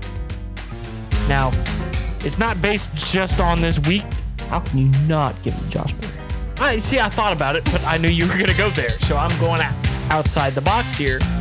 Um, I'm giving it Ty Gibbs. Um, rookies historically struggle in NASCAR to begin with. Um, these cars are, Unless you're Tony Stewart, Denny Hamlin, Yeah. Chase Elliott. yeah, pretty much. Those are about the only ones uh, that had, you know, successful runs their rookie year. Um, Jimmie Johnson. he won like two races in rookie year, but um, He had a chance to win the championship his rookie yeah, year. but so did everybody else. Um, that was a Winston Cup style. What bullshit we got now? Um, I just pinched my finger. Uh, anyway, We're down with the sickness. um, That's what it sounded like. um, anyway, I'm giving it to Ty Gibbs, not because he finished ninth this week, but three top tens in a row for a rookie. Um, especially when the Toyotas haven't been the fastest cars. Um, yeah, they weren't the fastest cars this weekend. yeah, they were, but you know, he's a rookie. You know, you don't, and especially Richmond's a rookie's nightmare. You know, is, they, they don't usually do well there. Didn't Tony Stewart win his rookie year at Richmond? That was his first career win. It's like 1904 when that happened. I don't fucking know. Um, but uh, you know, he's been quietly getting better this year. I kind of started off a little rocky la- at the beginning of the year, and um, you know, he's not the fastest guy out there, but you know, and he he's not really in contention to win races yet, but he's um He's getting there. He's I'll getting some, he's getting he's getting to the end of the race, which is the most important thing for rookies run all the laps. He's not running into anybody. You do, you know, a rookie um you're not supposed to hear their name. You know, um unless they're competing for the unless win. they're up there at the front. Uh, if you hear a rookie's name and he's running 25th, it's probably not a good thing. So, um, the less you hear about Ty Gibbs, the better, um, especially this year. Um, just hope he uh, continues this this strong run of, you know, I mean, I hope he does, but I, I like to see the fact that he's not being an asshole. He's not being typical Ty Gibbs. So that's kind of why I'm giving him the uh, the attaboy this week is because he's had three straight weeks of top tens, which never happens for rookies really, and uh, he's done it the right way, um, being patient, not really running anybody over, just giving what the car and the track gives him, um, putting his team in the best possible position, which is all you can ask for. Um, so that's why I'm giving Tyler Gibbs the old attaboy. That's a good one. My uh, attaboy this week is going to. I'll give. I'll give you my uh, honorable mention. My honor, honorable mention this week is Ch- Chandler Smith. Uh, man, he had he won his first career race in the Xfinity Series on Saturday, and he didn't have a great car on Sunday, but he never gave up. The team fought all day, and he got a top twenty, finished seventeenth at the end of the race, which is a hell of a finish for his first career start, especially at a tough track like Richmond, like you said. It's usually a rookie's uh, worst nightmare, especially when it's your first career start. So for Chandler Smith to keep his nose clean all day, never heard from him all day, came up there and we saw he fucking finished 17th at the end. Great, great weekend for Chandler Smith. I think he's a uh, future star in the Cup Series when he gets to that point in a couple years. Um, hopefully he'll join a Chevy or a Ford because I do not want to see him in another Toyota. He was in Toyota Truck Series. Let's keep it Chevy or Ford from now on for Chandler Smith. Uh, I think he probably might take over that 16 car in a couple years when if AJ keeps on running like he's running because he's running like shit this year. So uh, take out, Yep. um, yeah. So um, uh, that's my honorable mention. I had a boy this week is obviously going to Josh Berry Who? nine car. Uh, He ran good in the Xfinity race. I think he finished third or something in the Xfinity race. Then he comes in and tops it on Sunday. Now, granted, he did not have a top five to top ten car, I don't think. But his crew chief, the interim crew chief, got on a kind of different pit strategy. He did what Chris Buescher did in 17. Like I said, I don't know what happened with Chris Buescher in the 17 car, but they did the same strategy and they what the hell? And they uh they made it work. You can't do that. Yeah, you can't do that, Riley. Um, they made it work, uh, and then they got lucky with a caution with that Tyler Reddick spin. Uh, they were staying out, hoping for a caution, and they got it. And then the nine pit crew did a great job on pit road, got him out second when he I think he was running like third or something. And he challenged Kyle Larson on the restart both times, just couldn't couldn't quite get enough. And I, I think that's just an experience. Uh, he did a hell of a job holding on to second. I mean, there were some fast guys behind him with uh, equal tires, but uh, guys that are way more experienced in this cup car than he is, especially at Richmond. And uh, for him to hold on a second and get a second place finish for that nine car was incredible. I'm happy for Josh Berry. Uh, his time's coming to an end on this nine car. He's got probably a couple more weeks before Chase comes back. So uh, he's got to impress people while he can if he wants to get a cup ride in the uh, in the near future, and I think he did exactly that. So, uh, attaboy, uh, Josh Berry, hell of a job running my nine team to a second place finish. You're not baby. a fan of the team. You're a fan of the driver. You say that every week. it's Jeff Gordon's old team. I love the team. What the fuck you talking about? dudes? I think uh, what? How'd that feel? Run your damn microphone in your shoulder. Felt good. Well, good. Harder. Anyways, uh, you can't do that.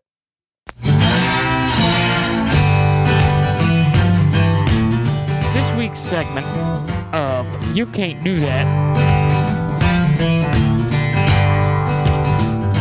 You can't do that. Who can't do that this week? Ty Dillon, Cody Ware, Daniel Suarez, Carson Hocevar, Denny Hamlin, Noah Gragson. Jesse Iwuji, Trent Davis. You can't do that. You can't do that.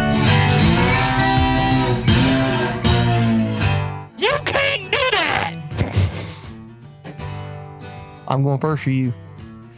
Um, This set is falling apart. I fall apart. I fall apart. I saw a commercial. Um, I think it was about some type of crime series, like NCIS or something, or maybe Something? something. Ham sandwich. Uh, they were playing uh, the background music. Guess what the background music was? The Island. What a wicked game to play. And I saw it after we did the podcast I know. stuff. Yeah, but I've I've seen that. Oh, have you? Oh, okay, well I haven't seen it until I was like, What a God dang it. wicked thing to do what a wicked thing to say to make me feel this way. Wanna fall in love. Okay, anyways, you can't do that. You want me to go first? Yes, me- you go first. I've got a rant. I got first. Okay. Well, Ma, you can't do that. I'm what?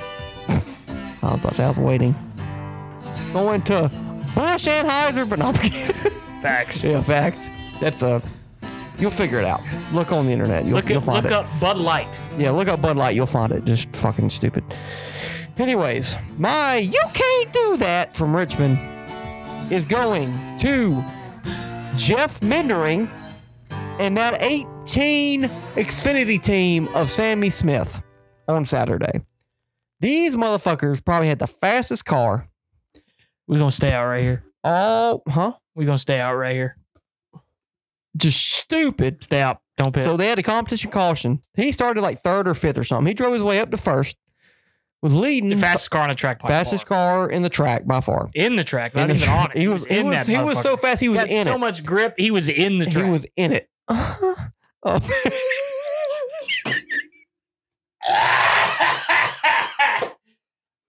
why did that get me? I don't know. He was, he was, he was hooked. He was hooked up. He was hooked up. And for some reason on the competition cars, they ran 30 laps. This is Richmond. This ain't fucking you run a green flag lap, you're pit. Yeah, pretty much. It's about about like old Atlanta. Um, and they're like, you know what? Him and the twenty car, John Hunter Nemechek. They're like, no, we're gonna stay out, save a set of tires. On the restart, they get gobbled up. They go completely back. If I you want to know, gobbled up. if you, if you want to know how much tires mean at Richmond, go watch that restart after the competition caution at Richmond on Saturday. They got eight up. And to be fair, I will say this. Sammy Smith did get outrun by John Hunter Nemechek enough to where John Hunter got the free pass after the end of the stage and and and uh, Sammy Smith didn't. And they didn't have any cautions. But this 18 car was literally a lap down the whole fucking race up until and like, he was the fastest car on the track. yeah, uh, almost. I mean, I, I, mean, he had passed up to like 13th Yeah. on the fucking track. it was more than that. It was like six. Was Uh, it? yeah, it was. He passed uh, Justin Allgaier on that last run before the that last caution came out, where he finally got back on He the was lead gonna lap. fucking. If the caution didn't come out, he probably would have unlapped himself. Eh, maybe. But but my point is, the twenty car I think was a little bit faster because the, the twenty was able to pass him on old tires, and um the twenty got the free pass after the end of stage one. So yeah, that was on Sammy Smith's part. But the fact is, he shouldn't have been put in that situation. Jeff Meendering and that whole pit crew fucked him over the whole race because he had a top three uh, truck. He had a top three car. He definitely could have contended for the win like John Hunter did. Um, so Jeff Meendering just fucked Sammy Smith over. I can't imagine being in that car the whole, pretty much the whole race, being a lap down, knowing you got a top three car Yeah, and you're just passing people and for no reason. doesn't mean anything. Doesn't mean a damn thing. And you had such long green flag runs that he would be the first car lap down after the restart, but it would go so long that he the leaders would start lapping other drivers and he Yeah. couldn't catch up to them. Yep. So uh, you can't do that, Jeff Meendering and the 18 Xfinity crew. You can't do that. you fucked over Sammy Smith, and uh, you know I didn't mind seeing it. You know, fuck Toyota, but uh, that was some bullshit. I know I'd have been very upset if I was Sammy Smith. All right. Well, that's, I thought about that as well. Saturday, while watching that race, that was Yeah. at that point Yeah. what I was gonna was gonna pick as my "you can't do that" moment of the week. Um, but there were several during Sunday's race that I thought about, so we're gonna give you because I don't have any. gonna give you a quick rundown. Uh, number one Uh, was uh, I thought about giving it to Brad Keselowski in the six team again. oh, the strategy. The strategy again was fucked, big fucked. They got lucky, um, you know, that they ended up rebounding and finishing tenth, but you can't be in the middle. You can't be. You can't do that. You can't be in the middle of the strategy. They didn't pit short pit and they didn't run long. They were right in the middle, and they were 18th when the caution come out. They would have finished like fucking 15th if the caution didn't come out. Um, so again, Matt McCall, bad, bad tire strategy there. Um, I'm bad. they ended I'm up getting lucky at the end. Um, I also thought about giving the you can't do that to the uh, Denny Hamlin slash Denny Hamlin's pit crew guys. Um, if you got the best car, you don't have to gain shit on pit road. You just have to maintain. And uh, Denny's trying too hard on pit road. Crew, uh, the crew's not doing what they need to do during the pit stop. You end up finishing like 25th or whatever it was, 22nd. Um, so Denny, your pit crew, you can't do that. But now, time for the rant. I have no idea who this is because you've named almost Really? everything that. It's going to the NASCAR appeals crew. oh, How the fuck do you rescind a penalty, but you don't rescind the penalty? okay. How? How? It's either a fucking penalty or it isn't. It doesn't make any sense. Did the motherfuckers violate the rules? Yes. You said yes. Read the rule book. What does the rule book say? If it is an L2 penalty, it is a hundred points and a hundred thousand dollars and a full race suspension for the crew chief. You hear that, brother? That's what it says. So, did the motherfuckers violate the rule or did they not? Did they modify a single source part? You asking me? What do you think? I think that yeah. Yeah, they Yeah, did. You know why they did? Because NASCAR said they did. And the NASCAR fucking appeals panel said they did. but for some reason, every Hendrick car gets 100 points back. Yeehaw, baby. NASCAR, credit to NASCAR because they gave him the fucking penalty. Credit to NASCAR. Like I said a couple weeks ago, I didn't think NASCAR would actually give Hendrick that penalty, but they did. They did their job. But the NASCAR fucking appeals panel comes out of nowhere and says, you know what? Fuck your rules. I don't give a shit what NASCAR says. I don't give a shit if you're the sanctioning body. I don't give a shit if you guys write the rules. I don't give a shit if you guys enforce the rules. We're going to do whatever the fuck we want. Fuck you, Brad Keselowski, for doing literally the exact same thing last year. Front You're- row. You're going to get the 100 point penalty. Front row. Fuck you, front row, Michael McDowell, for doing literally the exact same thing last year. Kevin You're going to get the 100 point penalty. Fuck you, Kevin Harvick, for doing the literally the exact same thing last year. You're going to get the penalty. But Kevin, I mean, but fucking, uh, whatever the fuck, Rick Hendrick, he, he does that shit. His fucking drivers do it. What do they get? They get their fucking penalties back. You think Rick Hendrick gives a fuck about $400,000? That motherfucker wipes his ass with $400,000. $400,000 is a fucking drop in the bucket to Rick Hendrick. He don't give a shit about that. Do you think he gives a fuck about Alan Gustafson and the other three fucking crew chiefs, whatever the fuck their names are? Do you think he gives a fuck about them getting suspended for four races? No, because his ass, their asses are shitting in fucking Concord, North Carolina during the race in Richmond, and they're on the fucking phone or the goddamn headset with the guys that are on top of the crew box, and they're the ones calling the fucking race. They're just a fucking mouthpiece. They're the ones talking to the driver, telling them what fucking Alan Gustafson's got to fucking say. That doesn't affect them at all. You know what does affect them? All their fucking points. It's bullshit. How many cases of Busch Light can you buy for four hundred thousand dollars? A bunch. a bunch. That's bullshit. I've never been so fucking upset. I'm upset. When you first texted me and said, "Hey, just letting you know, we just got done with the podcast, but just letting you know, Well, I called you. yeah, hey, guess what just happened? Hendrick got their fucking penalty rescinded. I thought the whole thing was rescinded. I thought that I they did, too. not. I, I, did too. I thought that they did not violate the rule. Which, if they didn't violate the rule, I- great, I figured. great. Yeah, I figured. It, hey, Hendrick one was like, okay, cool. They got everything back. Yeah. And then you know after I after I told you about it and recorded, I was like looking into it. I was like, oh shit, wait a minute. They're they're they're crew chiefs. Did they do it or did they not? Their their their fine is still upheld. What what? If they violated the fucking rule, the penalty should apply. If they didn't, none of it should apply. It's fucking stupid. It's dumb. NASCAR has lost all credibility, and it's not any of their fault. I'm about to say it's not even their fault. It's not even their fault. The appeals panel has fucked NASCAR because when NASCAR makes this penalty next time, and whoever it is has an excuse, well, uh, well, this happened and this happened. That's why we modified our parts. Oh, okay. Well, you can have your points back. Great. You think you pay four hundred thousand dollars to get hundred points? I would. Each team, hell yeah, Hell yeah. that's only hundred thousand You think. Roush wouldn't, wouldn't 100 pay that shit right now? If Roush got 100 points right now, they'd be fucking first and second in the points. Say what now? I'm just talking out of my ass. oh, okay. I was like, what? It's it's dumb. It's okay, that, that that bullshit's stupid. It's And I'm not even mad. Like I said, I'm not even mad that they rescinded the penalty. If they rescinded the penalty, Rescind it all. it should be rescinded. Either they did it or they did not. There is no middle ground. You don't get one free throw if it's a question, if it's a foul, foul or or not in not, yeah. basketball. Mhm. You don't get a fucking seven and a half yard penalty if it's a pass interference in football. Unless if, it's at if the it's a- spot of the foul. Yeah, if NFL. fair point. But if it's a questionable call, you don't get half of the penalty. Yeah. That doesn't happen in any other sport.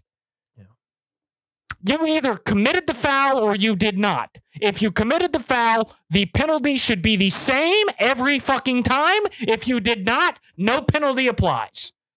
It's bullshit. It's a stupid fucking call. And NASCAR, I'm sorry, it's not your fault, but you guys have got to figure something out with this rules committee because they have they have let the Chevys off, but nobody else gets off. Hello. Hello, Um, gay. it's yeah. Uh, it's like I said, it's gonna be interesting to see if uh, if if the a- appeal doesn't get upheld or doesn't doesn't get rescinded like it like it did with Hendrick, because then we got a problem. And then you got the Denny Hamlin appeal coming up too. So um, NASCAR could go. Eric Estepp said this. uh, NASCAR go 0 for three with these uh penalties, and that you know how that looks. You know what that looks like? Like your dad getting shit on by a random stranger that he works with. That's what it looks like. And you're the son. What? Not like actually shit on. Not like Get shit on. no, you know what I mean? Like getting like getting the business to you're you're you're NASCAR is the daddy. All these teams are the sons. And they see some random guy from his work getting talked down upon and he's like, "Are you I know but what know what is what is basically saying is you get in trouble at school and the teacher talking to your dad of how your dad should punish you. That's what it is. Your dad should have should have the responsibility and the right to punish you however you want to. But the teacher comes in like, well, no, I run it a certain way. I don't think, yeah, he did it wrong, but he didn't do it that wrong. So I don't think he should get a fucking month of being grounded. I think he should get two weeks of being grounded and having his fucking, I don't know, is is is uh uh what's it called? Uh when you get paid when you're a kid. Uh Allowance. allowance. You get, you get your allowance back, or whatever it is. You know, just trying to put it in layman's terms for you. Like that's what it looks like. So it's not a good look for NASCAR, and especially if they go the Kaulig thing goes the same way as the Hendrick thing, and the Denny Hamlin appeal gets overturned to where it's not a point penalty. It's just maybe a fine or something or whatever. The NASCAR, not not looking good for NASCAR. NASCAR is losing its power, and uh, that's that's never a good thing. Uh, we've said on this podcast before that NASCAR maybe needs to have a little bit more open mind about some of these things, but they shouldn't have they shouldn't have their powers taken away. We've never said that. I don't. I mean, I don't really have anything else to say about it because it's it's not NASCAR's fault. This one, they made the right call, and uh, Do you understand my logic though? Yes, what I was yes, saying? Okay. Because Yeah. you look confused and I was like, I got you. Am I, am I I making- you're saying. Am I making You didn't at first, but I got you now. uh, but you know, NASCAR can only enforce the rules. Apparently, all they can do is say, "Hey, this is what we said. You violated the fucking rules, so we're going to call the penalty." And then you can just call up your buddies that also own Chevrolet dealerships and get your shit fucking dropped. It's bullshit. It's fucking stupid. They say it's NASCAR has always been about manufacturers. I understand that. But if you fucking levy a penalty against the team, you can't have You bias. can't do that. You can't have bias in your uh, appeals process. I know you're never going to get full bias out because if you fucking if you have your appeals panel upheld by fucking a guy that owns a Ford, he might have an allegiance to a Ford driver. But you can't have a fucking Chevrolet dealership owner on the fucking board because he is directly making money because those guys are winning races. You win on Sunday, you sell on Monday. That's been the fucking term of NASCAR for fucking 30, 40, 50 years. Now I don't know how true that is nowadays, but it's something. It helps. It does. If you're watching. And fucking a bunch of people are watching. Now, it might be not as much as it used to be, but it's still ass mo- old motherfuckers are watching races on Sundays. I'll give you that. So you know, it, it is what it is. You know, NASCAR has always been plagued by you know bias and shit like this. It's um, it's just a shame that the appeals process is not um, it's it's in my opinion it's clearly biased it's it's it's it's clearly um i, I think there was some ulterior motives i think uh think hendrick has some friends on that board and um they got it done I think, I- there's I- only, I think, if I'm not mistaken, there's only three people on that Yeah. board. and last year kevin whitaker was on the one that william byron i know for a fact kevin Whit- Mhm. whitaker was on that board i know for a fact that he was on that board so um is what it is. It is what it is. I mean, we're gonna now. Now Hendrick feels like they can do whatever they want to do, but Roush can't fucking fix a part. Roush can't fucking fix a fender That's what I would love to find out. Like after why? it's been in a wreck. like why? And we're gonna, we're gonna keep on getting into this, but um, real quick before we talk about Why is a good fucking question. Yeah, why is a good question. But um um Huh? stop it. Before we get into Bristol Dirt this weekend, I want to talk about something. Um wait a minute. Hit the, yeah, hit the button. No, no, no, no, no. The record button. Okay. I thought you were going to just cut the camera off. It's like, well, we're not going to save anything. Did you cut it off? Cut the whole thing off. There you go. Um, so you probably watched this on late or Sunday, early, early Sunday morning, but I didn't because I was sleeping because I had to go to work Sunday morning. The F1 race in Australia. I didn't see a motherfucking thing. Oh, you didn't see it? Mm-mm. You do you even know anything about it? Not a thing. Holy shit! So these guys drove like NASCAR at COTA last Did weekend. Ma- did uh, Max Verstappen win? Did he win? Yeah, he did. Surprise. Um, this motherfucking race, this actually helps NASCAR. And the reason why I say that is because they wrecked, they had a two or three lap shootout, and they looked like NASCAR guys going in Dakota in turn one. You had fucking the Alpine, it was the Alpine, the pink cars wrecking each other. You had guys spinning out into the gravel. You had crazy shit going into turn one and two. And that helps NASCAR because we've been talking about, oh, the F1 wouldn't do that. The IndyCar wouldn't do that. Well, motherfucker, the F1 did do that. so I gotta tell I gotta eat some crow here because I said F1 would never do of, do that type of shit. They're putting that same situation and they look like fucking fifth graders out there wrecking each other. Like it was a fucking mess. The whole race. Wreck fest. And it was entertaining. I'll give you that. I'll give you that. I when I watched the highlights, I'm like, man, why couldn't this race be at 9:30 in the morning? That way I could watch this shit at work. But uh, you know, it's in Australia, so it's fucking their time difference is way different than ours. So it came on about one o'clock in the morning. But it was a crazy fucking race. But it helped NASCAR in the fact that these drivers drove like idiots pretty much on the la- on pretty much the whole race. But especially on the last restart when you had you had I think two red flags during the race. Um, especially that the one um at the end of the race, which ended it because they don't have green white checkers in F one. But Max Verstappen won, but it was a fucking crazy race. He had guys just driving like idiots out there. Which you know we've talked about this on this podcast before with NASCAR with late race restarts at road courses. It helped NASCAR. It made NASCAR look better than it did last week. So um, we can't all put on the drivers this week because the F1 guys just did it all, just did it all in Australia, and all the other non NASCAR fans saying, "Oh God, NASCAR just run into each other." Well, what the fuck? Look what the fuck F1 driver just did on their qu- quote unquote a green white checkered. So uh, it was a good weekend for NASCAR. You mean F1 F1 fans can't really say much about their product compared to NASCAR's product last week because it looked almost just the same. Oh, And you ain't watched any of it. I didn't watch a fucking lap. You need to watch it. That's busy as fuck. it was very like I say I didn't watch it live, but I watched the, the the highlights and it was I was like, is this even an F one race? There's no way this is F one race. Alive. Looked like a damn fucking Charles Leclerc went out into the grass. Five gravel. rounds Uh-huh. for the undisputed What the fuck are you talking about? Formula One Championship of Australia.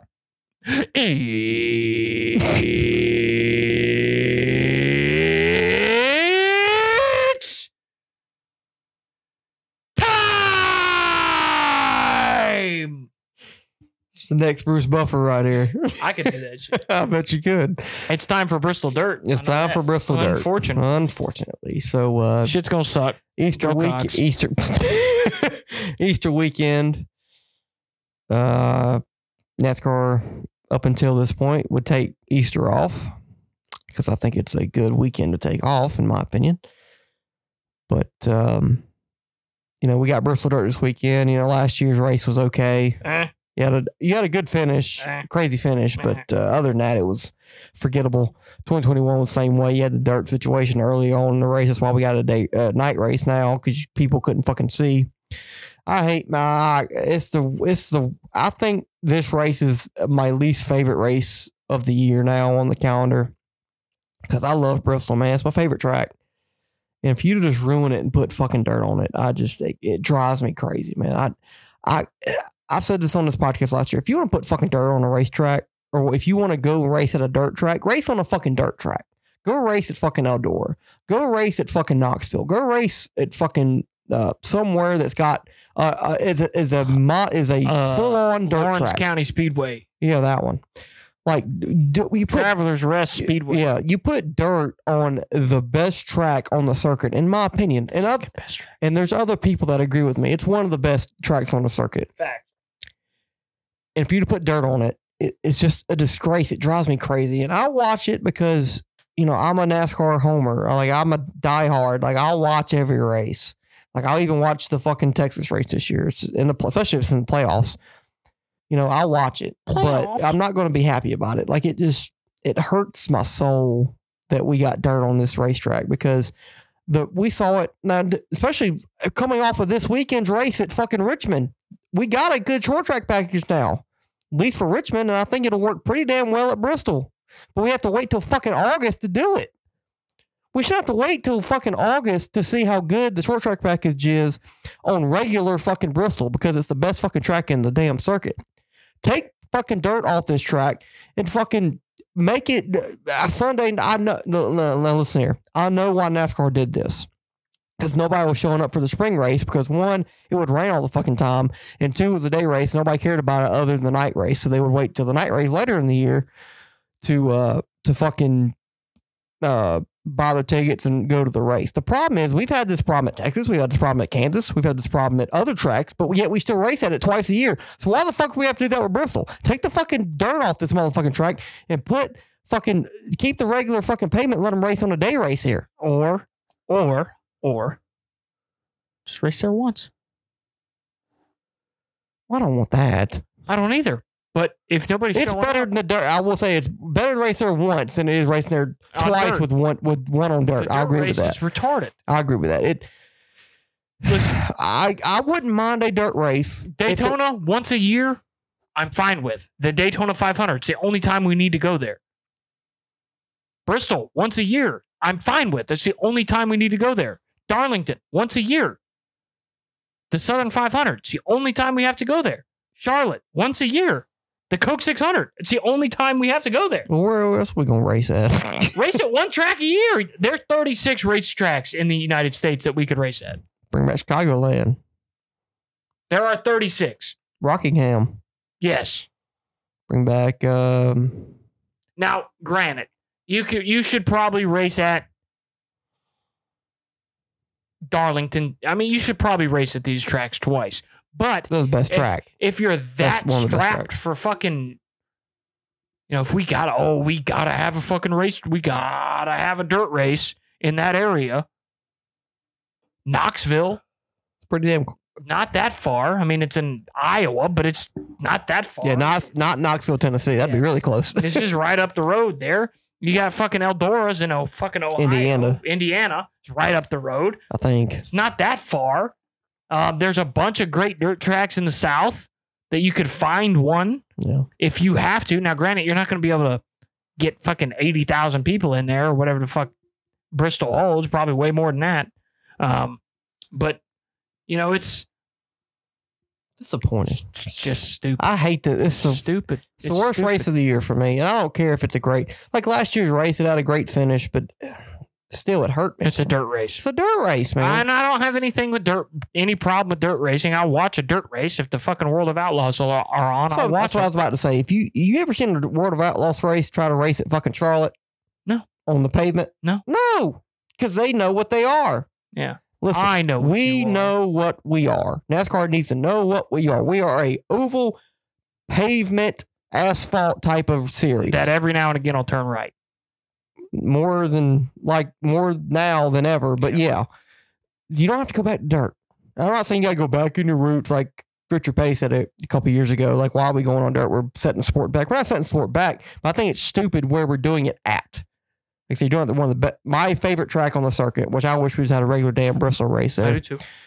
So I'm gonna watch it. You know, you're gonna have probably the ratings will probably be about the same as last year because it's Easter weekend. There's not a whole lot going on on Easter weekend. Oh, that's right. Never mind. It is the fucking Masters. Oh well, there goes your fucking ratings. So Well, granted, it is Sunday night. The Masters should be over when this goes on, but yeah, you still got the the jacket ceremony and all that shit. Whoever wins it and stuff, which Mhm. bleeds into the Cup race probably. So I'm just saying.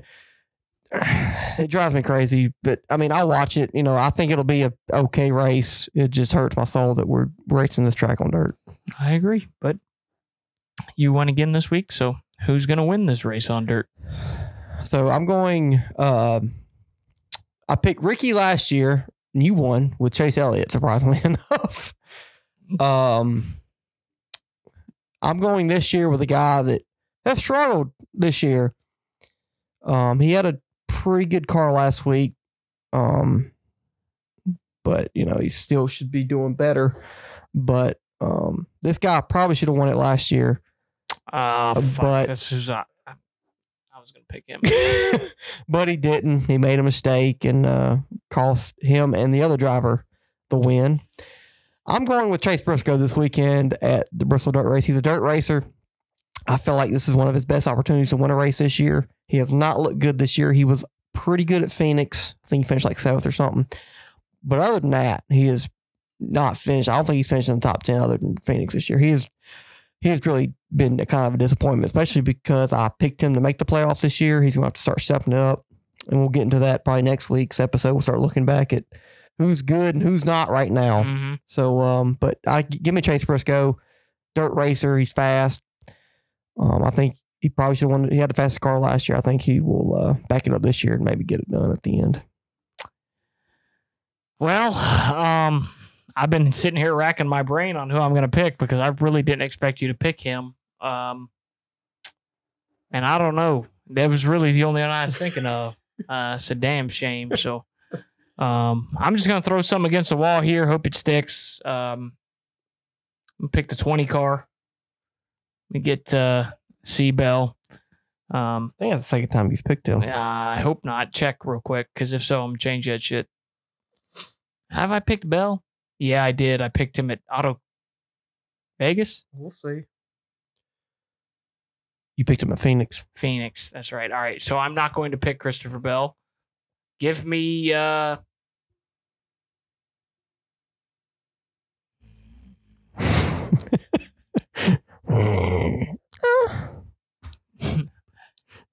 give me um you don't want to pick somebody. I mean, you can, but you really don't want to pick somebody off this list. I know. Give me uh This is a NASCAR podcast. this is difficult. Why did you have to pick my guy? Because I'm I'm better than you. Give me And Jane. This ain't gonna be two hours long. You give me trying to- Kyle Larson. Give me Kyle Larson. Oh, it's a bad pick for Bristol Dirt. Give me Kyle Larson. I Larson. know he's a dirt racer, but you gotta use him later in the year. I Why? know, but fuck it. I need a win. you need a win. Did, where did he run last year? He he didn't run. He both Bristol He dirt got in a races. wreck, I think. both That was years. 2021 when him I and think he got Bell in a wreck wrecked. last year too. Did he? I don't remember. He ain't done too well in his Br- Bristol dirt race. I don't think he might have got top ten last year. I don't remember. Coming off a dub. Got some momentum. Going back to back. Yeah. I hope he wins. Took a break from views. Now I'm back to that. What does he say after that? Thank y'all for listening. Go Cox! Thank y'all for listening. Episode 52 of the Highline. Uh, I feel like we're just starting. Uh, excuse me what I say. Um, no, y'all guys, thank y'all for listening. Uh, y'all uh, subscribe to our YouTube channel at The Highline. Follow us on TikTok at The Highline Podcast, at Instagram at The Highline Official, and tell your family and friends who are into podcasts or NASCAR or funny shit to uh, give us uh, give us a chance and uh, listen to us. We'll be back next week. Review Bristol review Bristol Dirt and all that stuff and preview Martinsville and we'll see what's going on throughout the week of NASCAR this week and going into next week. But until then, go Tigers. Fuck Clemson.